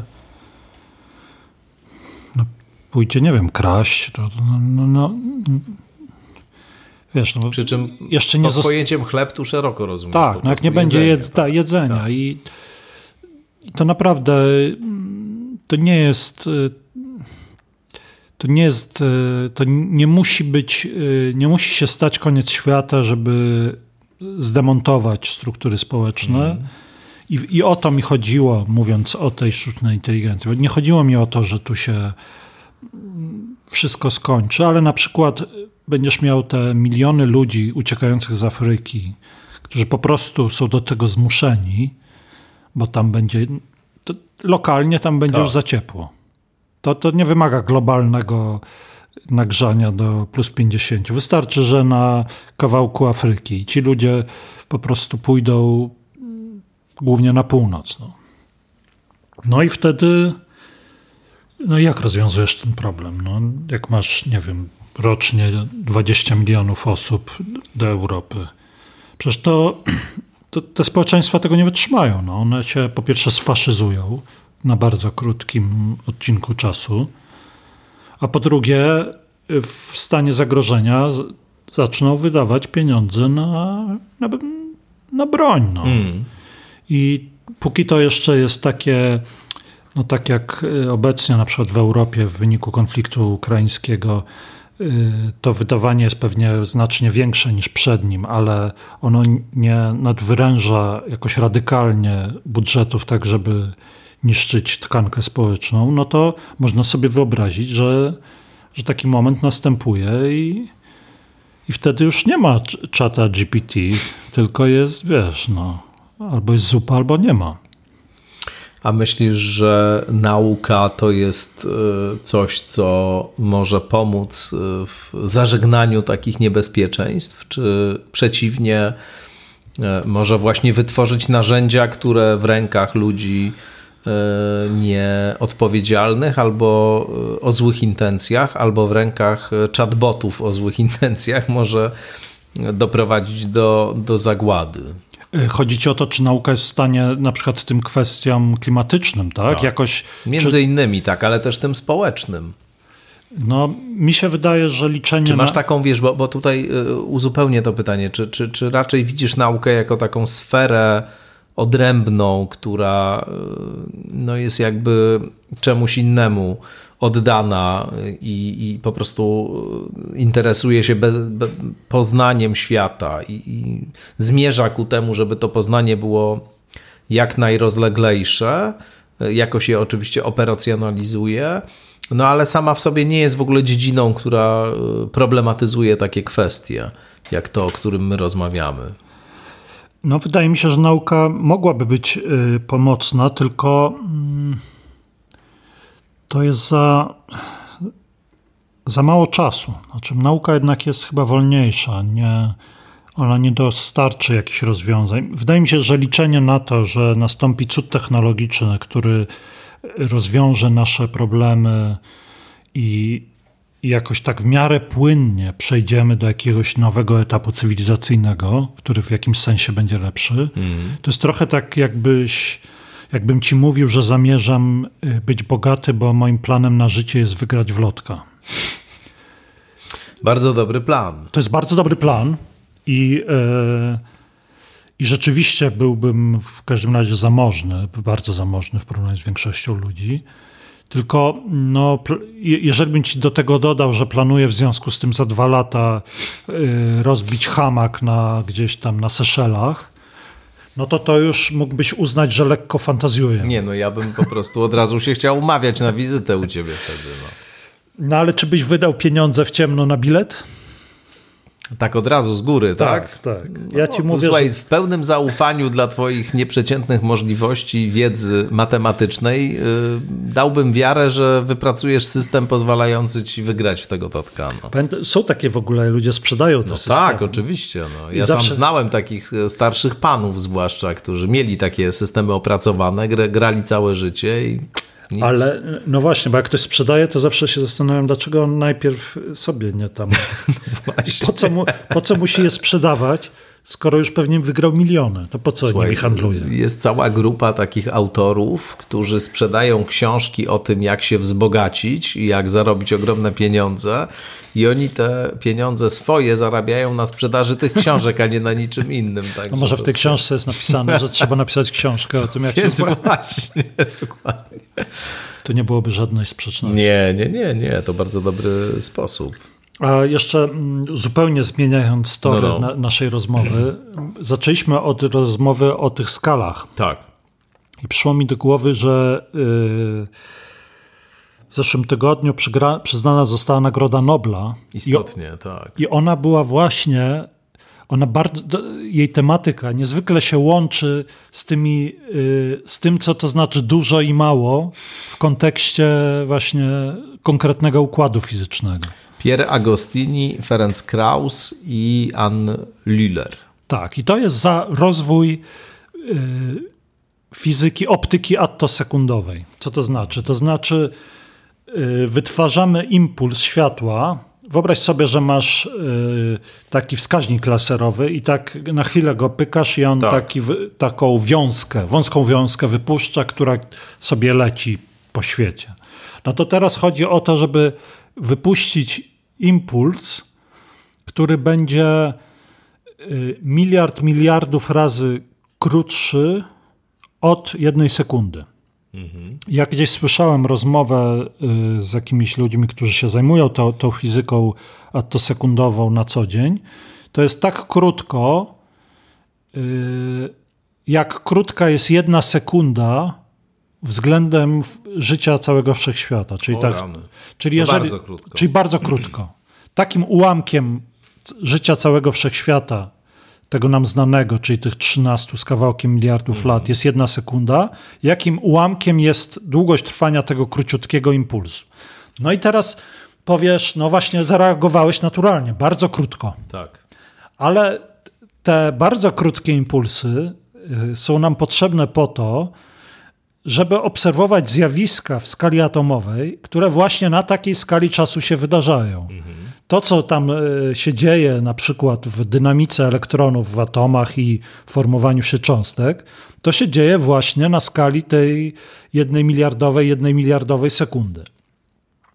No i teraz, jakbyś porozmawiał z takim elektronem, czy ten przylatujący impuls, to on e, jest długi czy krótki, mhm to on by ci powiedział, że dla niego to jest y, naturalna skala czasu, tak jak dla nas naturalna jest sekunda czy minuta. Coś takiego, tak. Y, co jest y, elementem codziennego doświadczenia i gdzie nasz mózg normalnie jakby w tych skalach się, hmm. się porusza.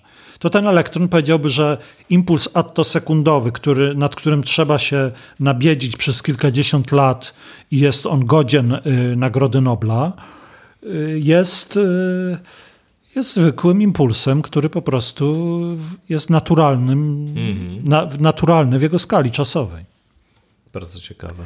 I teraz. Trudne e, do wyobrażenia. Trudne, tak. No, chodzi generalnie o to, żeby e, w momencie, kiedy masz e, drobny gwóźdź, to żeby nie walić w niego wielkim młotem, tylko żeby dostosować urządzenie, twoje tak. narzędzie do rozmiaru i do tej skali, w której ten, ten gwóźdź, który będziesz wbijał, yy, funkcjonuje. I, yy, I to, co jest chyba najciekawsze w tej Nagrodzie Nobla i w ogóle w tych rozwijających się technologiach, to jest to, że mm, schodzimy do takiej skali tych zjawisk, one są tak drobne, że te urządzenia pomiarowe muszą być również tak subtelne, że sama ta pozornie czysto technologiczne zagadnienie zbudowania yy, młotka robi się zagadnieniem fundamentalnym, hmm. bo ty musisz w sposób fundamentalny okiełznać zjawiska w skali jakiejś tego elektronu w atomie, żeby, żeby ten twój młotek właśnie miał ten odpowiedni rozmiar, a w tym przypadku, żeby ten impuls świetlny na tyle był rozdzielczy, na tyle szybki, żeby on widział to, co się tam tak szybko dzieje.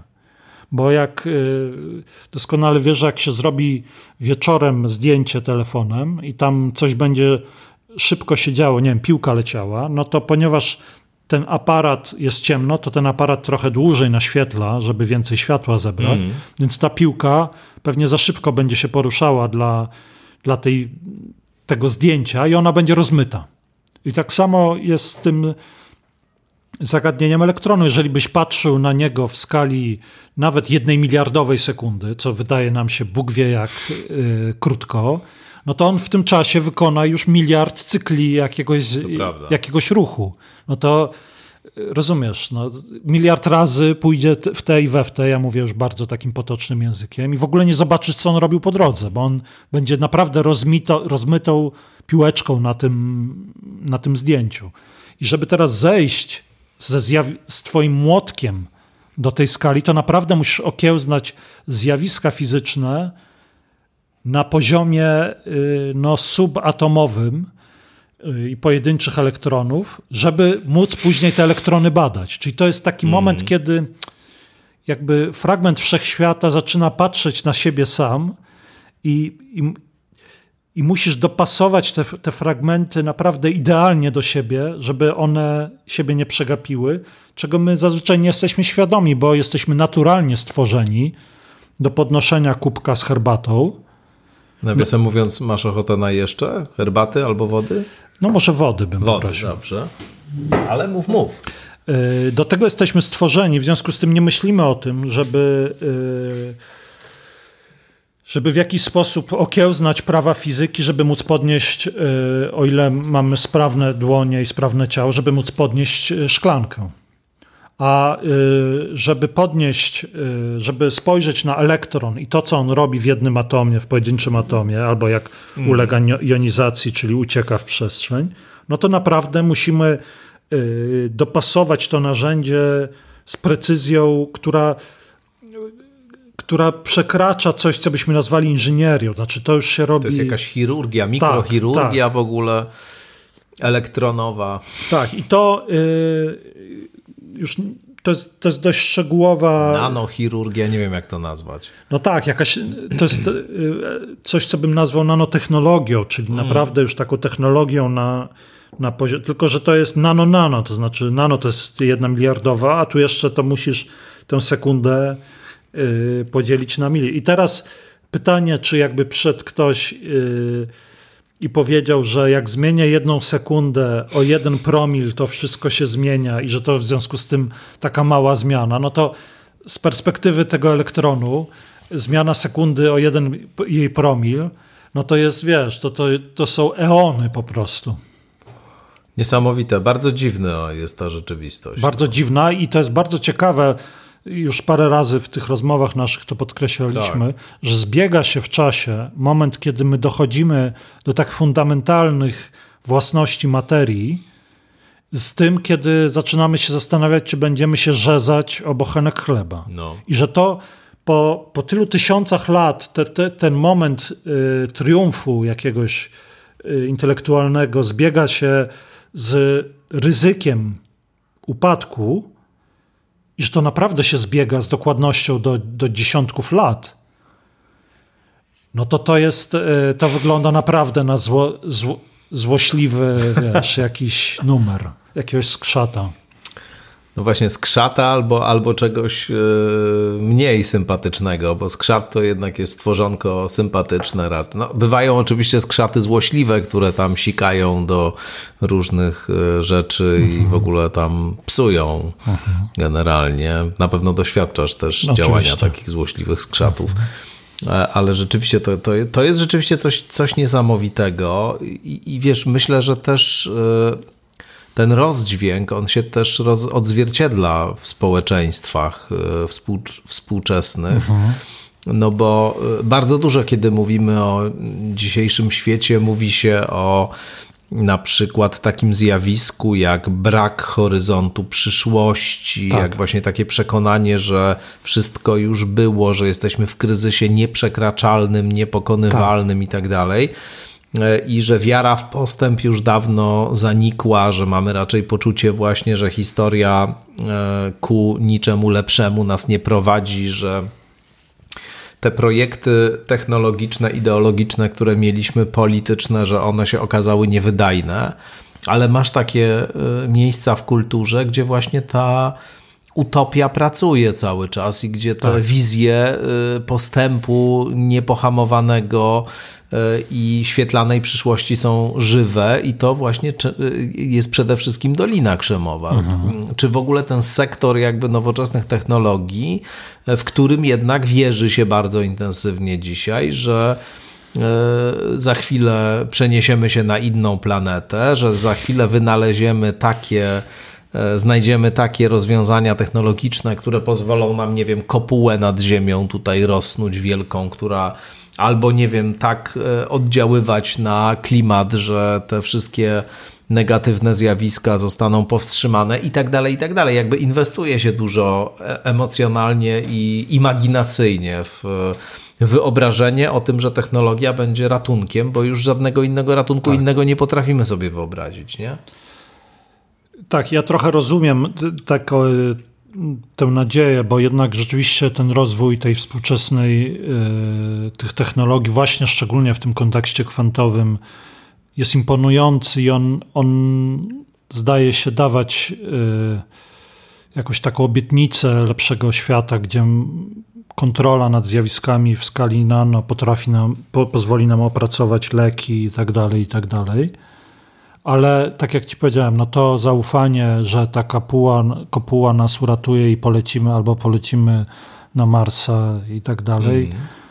to wydaje mi się właśnie tak jak z tą, z tą ufnością, że wygram w lotka i, i wszystko będzie ok. Znaczy to jest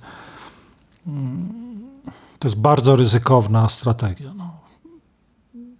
Grać tak jak gramy, znaczy, że jedziemy do oporu i i liczymy na to, że się wiesz. Bo to, to, co de facto robimy, to jedziemy na be, betonową ścianę y, sportowym autem, które bynajmniej nie jest stworzone do zderzeń z takimi obiektami i dociskamy pedał gazu, licząc na to, że przebijemy. Mm.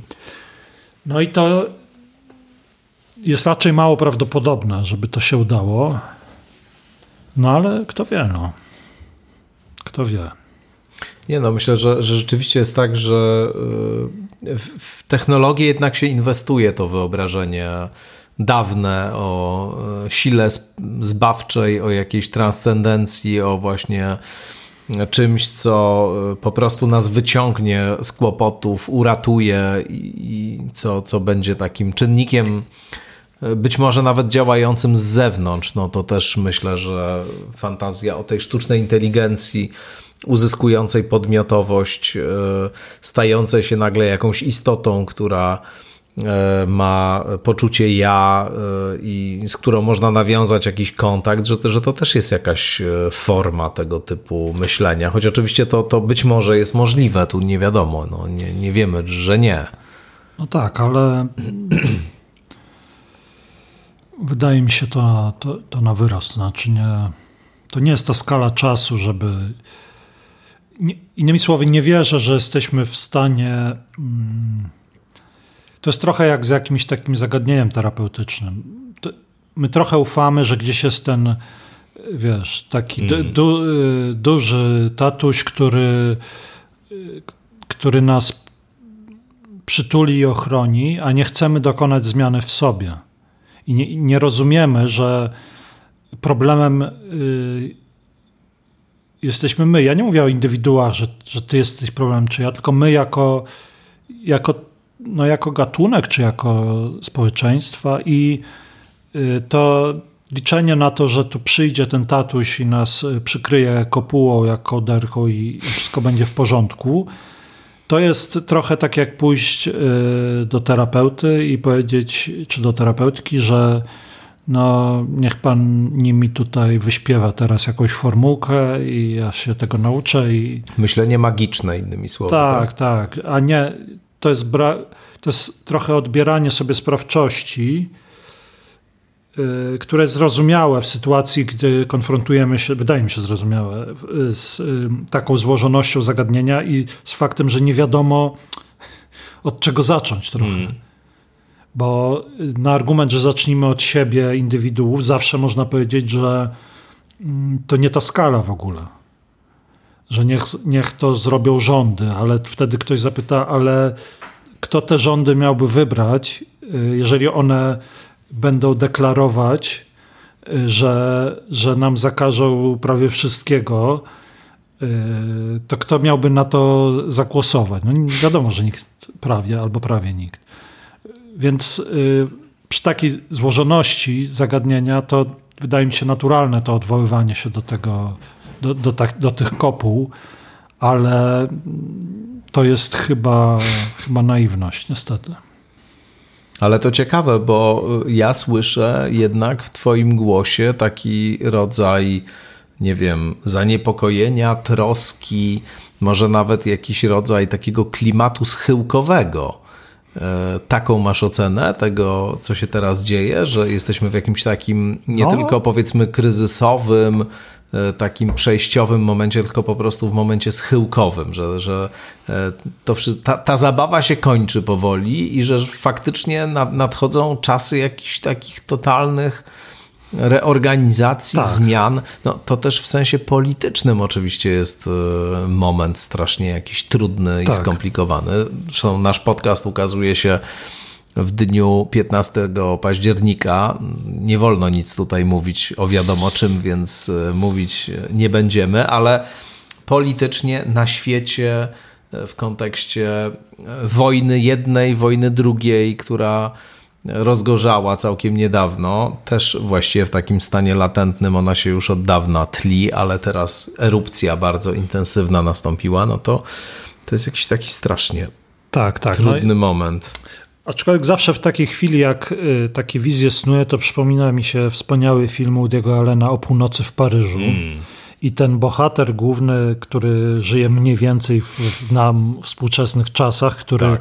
zasypia tam gdzieś na jakiejś uliczce bocznej w, w Paryżu i nagle budzi się o północy i podjeżdża y, auto z epoki, czyli z tak. lat dwudziestych i tam siedzi w środku, już nie pamiętam kto, Hemingway czy chyba Fitzgerald E, I, no i on e, zanurza się w tym świecie lat, e, tych wspaniałych lat dwudziestych z tymi wszystkimi Salvador Dali i te wszystkie barwne postacie. I między innymi tam poznaje taką młodą kobietę, której on jakoś tam tłumaczy, że on jest przybyszem z przyszłości i, i mówi jej, że ty, czy ty w pełni doceniasz te, te wspaniałe czasy a ona mówi, jakie wspaniałe czasy, to jest zwykła codzienność. Wspaniałe czasy to była la belle époque. I się no cofają, pewnie, i tak. nagle się cofają we dwójkę i tłumaczą tym panom tam z wąsem, że, że to ona im tłumaczy, że to tak. są najwspanialsze czasy. A oni mówią, no skąd? Najwspanialsze czasy to były i tak, i tak, no, ta, tak, oczywiście. E, ta indukcja y, tak się ciągnie i się tam cofają aż do jakiegoś Ludwika XIV, tłumacząc po kolei, jakie to wspaniałe czasy są. Więc trochę tak y, myślę o tym, wiesz, o tym schyłkowym Deka, o tej dekadencji, że ona to nie pierwszy raz jest w historii to współczesnych prawda, tak. kultur i i trzeba być trochę ostrożnym, czy to po prostu nie jest dość naturalne y, dla niektórych, może nie wiem, osobowości, Yy, widzenie świata, no jakieś takie. No ja też y, mam takie wrażenie, że, że y, faktycznie z różnych powodów ta apokaliptyczna atmosfera i takie przekonanie, że już wszystko się skończyło, akurat teraz jest silne, no, no też tyle rzeczy się dzieje które mogą w nas wywoływać takie wrażenie, że trudno, żeby go nie mieć. Zwłaszcza, że faktycznie chyba jest to moment, kiedy różne pokończyły się takie projekty i, i strategie, które wydawały się nam gwarantować jakiś e, ruch do przodu. Ale też mi się wydaje istotne, żeby, żeby taką świadomość mieć, jak mówisz. No, to znaczy, że mhm że my szukamy takich zrywów jakościowych wszędzie, tak, że tak. myślimy w takich kategoriach. I filtrujemy tak, bardzo, tak, bardzo tak, tak. mocno. To tak jak z tym LSD, które ci zmienia percepcję, to tutaj też właściwie ten rodzaj apokaliptyczności e, potrafi bardzo zmieniać percepcję. Jak się domyślam, e, te algorytmy e, mediów społecznościowych, one, one trochę tu grają tę rolę tego LSD, bo one Y, jakoś tak no, podbijają te treści, że dość naturalnie zanurzamy się w tym, w tym takim, w tych odmętach y, tej postnowoczesności i, y, i właśnie w ten sposób to, to trochę też nam filtruje i to jest takie sprzężenie zwrotne, no, które w końcu może się okazać samospełniające się, jak to wiesz, no, odpowiednio się zapętlisz, to potem już trudno się odpętlić. No tak, to, to yy, rzeczywiście myślę, że warto to zawsze mieć na uwadze, że umysł jakby ma tendencję do nakładania różnych swoich obrazów na, na rzeczywistość, no, o czym tutaj nieraz mówiliśmy, nauka jest właśnie taką metodą odcedzania tego, co z głowy zostało tak. nałożone tak. na rzeczywistość, a co w tej rzeczywistości faktycznie jest, ale, ale jeszcze ciągle jakoś e, mam przed oczami ten obraz, o którym mówiłeś przy okazji Nagrody Nobla mhm. i tego poziomu takiego nano-nano, mhm. tego takiego zupełnie wycyzelowanego. wycyzelowanego. Oczywiście jest coś niesamowitego w tym, że my do tego jesteśmy w stanie docierać i że mamy narzędzia pozwalające nam w ogóle tę sferę badać, natomiast też coś jest e, niezwykle E, osobliwego w tak skonstruowanym świecie, że on właśnie ma te wszystkie wymiary, tak, które. I że są które, takie skale, które. Tak. Y, A ty do... dlaczego się tym pomiarem zacząłeś zajmować? Bo ty przecież się zajmujesz e, pomiarem kwantowym. Y, no. Jak to, jak to było w ogóle? To było tak, że jak kończyłem doktorat i zajmowałem się no, takimi zjawiskami kwantowymi, ale nie związanymi mm. jeszcze z pomiarem i z metrologią, to się dowiedziałem, y, że jest, y, y, jest możliwość aplikowania na staż podoktorski, to się nazywa w takim slangu postdokiem.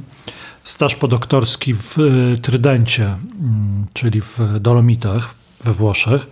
Słynne historyczne miasto, tak. tam gdzie Sobór Trydencki był. Piękne. Mm. No i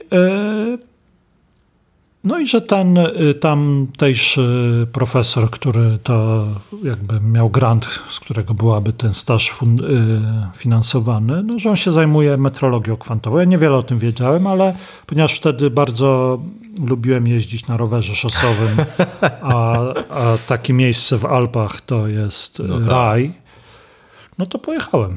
No i tak, tak się zaczęło. Czyli to tędy poszło. tak, palcem nam po mapie rozumiem, mniej więcej. Rozumiem, rozumiem. Czyli bardzo duża rola przypadku, który uważam w ogóle za. No tak, naturalnie. Za kluczowy. I to, to myślenie o, o sprawczości, że tutaj taką, wiesz, deterministyczną tak. ścieżką się podróżuje przez życie jest Y, jest złudne. No. Ale ten determinizm wszechobejmujący jest jednak kuszącą wizją. Kuszącą, też, tak, że tutaj wiesz, tak. usiądziesz, tutaj zrobisz, tu się nauczysz i to ci otworzy drzwi i ty to wszystko sobie tak naszkicujesz tę ścieżkę, aż po szczęśliwą i tak. zamożną emeryturę.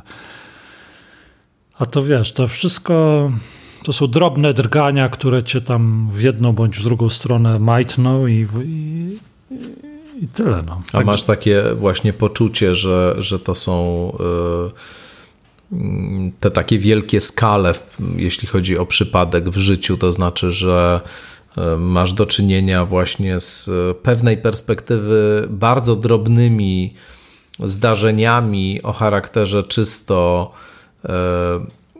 przypadkowym właśnie, które w sposób niezwykle masywny mogą oddziałać na twoje życie. To znaczy, że coś bardzo drobnego się dzieje, no na przykład, nie wiem, otwierasz komputer albo tam gdzieś przechodzisz i widzisz te informacje tak. o tym postdoku i mógłbyś to minąć mimo tak. i zupełnie tego I zupełnie nie inaczej. I może w ogóle twoje tak. życie dzisiaj wyglądało kompletnie inaczej niż... Kompletnie. Myślę, że tak, że tak by było. Hmm. No to, to, jest przypadek takiego wyjścia od drobnego impulsu do, do dużego skutku, aczkolwiek myślę, że to jednak no, na szczęście nie na co dzień tak jest, no bo gdyby każdy drobny impuls, wiesz, każdy kamyczek, o który się potkniesz, potem determinował to, czy, czy, czy będzie tak, czy siak, no to to tak. jednak, jednak pewien poziom determinizmu, że właśnie można wyjść do sklepu i ci nie wyskoczy wąż z chodnika i i, i, można chleb kupić, jest przydatny. No, ale na dłuższej skali to tak, jasne. To, to jest chyba urok naszego losu, że, że możesz sobie planować, i, a, a tutaj de facto nie wiesz, co cię spotka. I to jest chyba, bez tego to, to byłoby ciężko. Ale wiesz, jest, jest to bardzo ciekawe odczucie, które znowu yy, przypuszczam, że można mieć, a można nie mieć. Jedni je mają, drudzy go nie mają, bo, bo, bo yy, w ogóle w pewnej perspektywie można by patrzeć na ludzi jako na tych, którzy mają to albo nie mają. To Henryk Elzenberg proponował taki sposób podziału, a za nim e, Bogusław Wolniewicz mhm. na e, ludzi, którzy mają poczucie losu i na tych, którzy poczucia losu nie mają. No i to poczucie losu e, Wolniewicz definiował jako nie, nie metafizycznie, nie w tym sensie, że gdzieś tam mamy coś tak, zapisane tak. właśnie, mhm. tylko on takie dwie osie rysował. Jedna oś to przypadek, a druga konieczność. No, w konieczności na przykład nasza y, ge genetyczna pula się tak. mieści. To, co mamy. W genach dostajemy jakiś rodzaj zestawu parametrów, które kształtują y, to, jak wyglądamy, ale też w dużym stopniu naszą osobowość, jakieś nasze wrodzone tendencje, takie czy inne. No też oczywiście w ramach tej konieczności jest, nie wiem, miejsce, w jakim przychodzimy na świat, czas, w którym na świat przychodzimy. No to są wszystko rzeczy, których nie, nie wybieramy tak. w żaden sposób. A e, druga e, oś to yy, przypadek. No i na tym styku jakby osi i mhm. przypadku i ta trajektoria, która idzie jakby w tym polu, mhm, które się mhm. pomiędzy osią konieczności a osią przypadku roz, e, e, które, tam, które tam jest, no to jest właśnie nasze, nasze życie, nasz los. Jak dobrze Państwo słyszeli, nie ma tutaj za bardzo mowy o wolnej woli i tak. takich sprawach, tylko raczej jest to jako, jako coś, co właśnie się dzieje na styku przypadku i konieczności. Bardzo ciekawy sposób myślenia, taki trochę mroczny, jak to u Wolniewicza było, taki nie pozostawiający za wiele na jakieś e, jasne e, ujęcia ludzkiej egzystencji. Ale ja na przykład bardzo silnie tego, e, tego doświadczam. Mam to poczucie losu, jakoś to do mnie przemawia ta, ta argumentacja, ale też, ale też wiem i też czasami to miewam, co jest ciekawe, czy to złudzenie umysłu, czy może nie wiem, jak w filmie, filmie Interstellar, może w ogóle wszystko jest jakoś e, inaczej i dziwnie ze sobą mhm. połączone, że to ty mi raczej odpowiedz na to. No, no czasem ma się takie poczucie, że no, coś tam się wydarzyło, co wydawało się takie przypadkowe, a jednak y, masz takie wrażenie, że o tak, to, to jest właśnie to, co miało się stać, co powinno było się stać. Mhm. No ale to obawiam się, że jednak nasz mózg bardzo filtruje. Znaczy, że tyle się zdarza na co dzień i my tak, to jest jak z tą 21.37. No, możesz hmm. patrzeć 500 razy dziennie na zegarek, ale jak popatrzysz i będzie 21.37, to wiesz, no nie, no to jest niesamowite. No znowu, znowu się wstrzeliłam w godzinę papieską. No, no. I to może być duża rola jakby takiego bajasu, czyli jak to się mówi, no takiego przechyłu w jedną stronę tego, że bardzo selektywnie postrzegamy rzeczywistość i, i potem a posteriori jesteśmy w stanie pewnym faktom jakieś magiczne znaczenie przypisywać, a wszystkim innym nie, z jakiegoś powodu. A nie jest tak, że na przykład y, nasza percepcja czasu y, wtedy w jakiś sposób się no, pewnie tak, tak. Albo w ogóle może, że to wszystko już się wydarzyło, co my teraz e, przeżywamy. Na przykład myśmy już tę rozmowę odbyli, a tylko tak nam ten mózg e, to wszystko wyświetla w takiej. No, znowu jest to jedna z tych tez e, bardzo atrakcyjnych, które ciężko zweryfikować. No, tutaj są te doświadczenia, które mm, ludzie mają i lubią tłumaczyć sobie to właśnie w taki sposób. No, mhm. Przyznam, że Mam w ogóle wrażenie, że y, kategoria losu dzisiaj, y, ale nie takiego wolniewiczowskiego, tylko czegoś, co jest, e, co, co, co moje życie układa w jakąś strukturę, do której ja jestem w stanie dotrzeć, którą jestem w stanie pomyśleć, która jest jakoś w cudzysłowie dla mnie przewidziana, że to jest coś, co cieszy się dzisiaj ogromną popularnością. To mhm. znaczy różne dziwne teorie, różne teorie spiskowe, różne y, jakieś y, pop-terapeutyzmo duchowości, które się y, rozprzestrzeniają w ogromną, na ogromną skalę dzisiaj. One bardzo często się do tego odwołują i mają to gdzieś tam albo ukryte, albo eksplicite obecne. Mhm. I, I stąd w ogóle pomyślałem, kiedy o tym przypadku powiedziałeś, bo, bo to też jest bardzo ciekawa kategoria. Mhm. Ja pamiętam. Y Pamiętam, że byłem na spotkaniu jeszcze jako będąc młodym fizykiem, chyba już ci o tym opowiadałem. Y, byłem na spotkaniu z no, tak, laureatami tak, Nobla. Tak, bardzo ciekawe, tak. I tam był taki wspaniały fizyk, który y, wszyscy ci panowie bardzo y, dumni wychodzili, mówili, no ja tutaj moją pracą ciężką tutaj odkryłem, a potem tu. A on wyszedł i powiedział, że no wszystko zaczęło się od tego, że chciał się dostać na gdzieś, to już nie pamiętam, na jakiś doktorat w Stanach czy gdzieś, a on był z Norwegii i on miał fatalne oceny, ale na tej rozmowie. Yy, ale akurat jest tak, że skala w Norwegii była odwrócona względem tej amerykańskiej. W związku z tym yy, oni popatrzyli, zobaczyli same świetne oceny, on był taki średniawy i, te, i tak potem opisywał od przypadku do przypadku, tu gdzieś kogoś spotkał i on tak mówił, że no oczywiście ciężka praca i jakiś tam tak. talent, ale rzucało nim od ściany do ściany i, i twierdzić, że to wszystko jest wynik jego y, jakby, nie wiem, uczepienia się losu jest. Y, on tego nie twierdził. Widziałem, mm. że tym innym szlachetnym i bardzo mądrym osobom jakoś to nie podchodziło.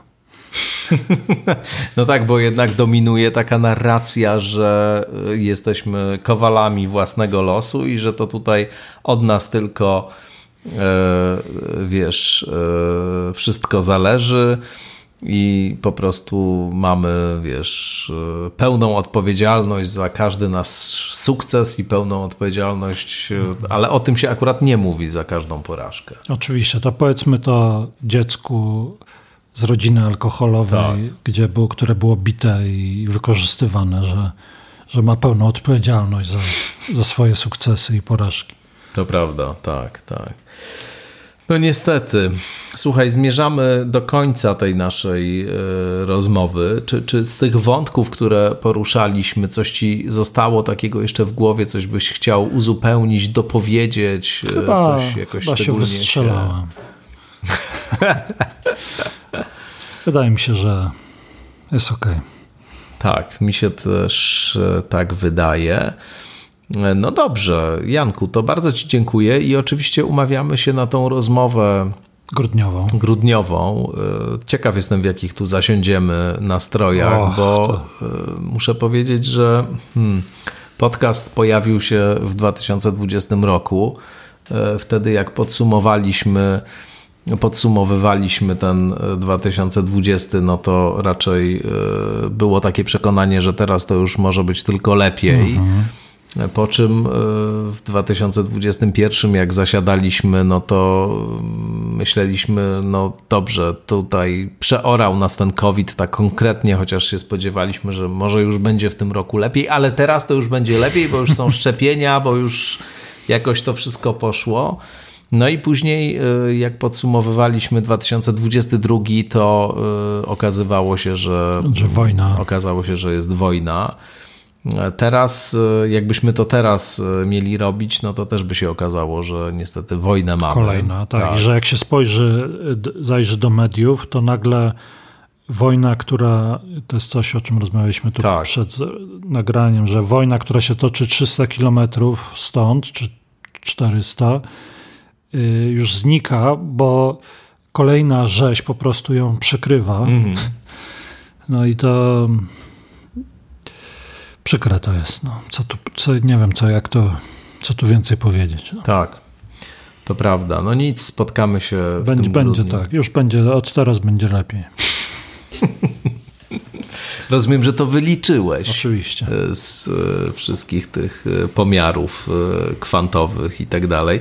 Nawiasem mówiąc, ostatnia uwaga, bo, bo myślałem o tym przy okazji jakiejś kwerendy mm, w internetowych księgarniach ostatnio e, przyrasta ogromnie liczba tytułów, które mają fizykę kwantową mm, no w tym. I, i staje się to, jeśli chodzi o różne, zwłaszcza paramedycyny i pseudomedycyny, mhm już w zasadzie temat nie, niebywale chodliwy. To mhm. też jest w ogóle fenomen i też ma to pewne konotacje moim zdaniem religijne, to znaczy też tutaj dziwność tych zjawisk i tajemniczość ich, no, tak, jakiś rodzaj takiego nimbu mistycznego, który wokół tego e, od czasów Friedhofa Capry chyba jego Tao fizyki mhm. zapanował, to, to rzeczywiście się tutaj... No tak, no bo nie kupisz książki pod tytułem Medycyna Newtonowska. To prawda. Ale już psychologia kwantowa to tak. jak najbardziej. Ja, medycyna kwantowa, wszystko tam. No właśnie. Absolutnie, wszystko jest. Bardzo dziękuję. Dziękuję. Profesor Jan Chwedeńczuk był Państwa gościem. No i cóż, zapraszam Państwa oczywiście do kolejnych rozmów skądinąd. No i przypominam, że jeśli chcieliby Państwo jeszcze się spotkać e, bezpośrednio, no bezpośrednio, wirtualnie, ale bezpośrednio z e, Janem Chwedeńczukiem, to dla mm, osób wspierających podcast Skądinąd Finansowo będzie taka możliwość. E, wkrótce e, poinformuję o terminie takiego spotkania na stronie facebookowej podcastu. To w ogóle jest taki zwyczaj, który mamy od pewnego czasu, o czym już we wstępie mówiłem, że właśnie takie spotkania z gośćmi podcastu dla subskrybentek, subskrybentów są organizowane. Także jeśli Państwo jeszcze nie mają takiej subskrypcji, to zachęcam na Patronite albo na mojej stronie internetowej. No i właśnie między innymi z takimi benefitami to się wiąże. No dobrze, to wszystkiego dobrego i do usłyszenia za dwa tygodnie.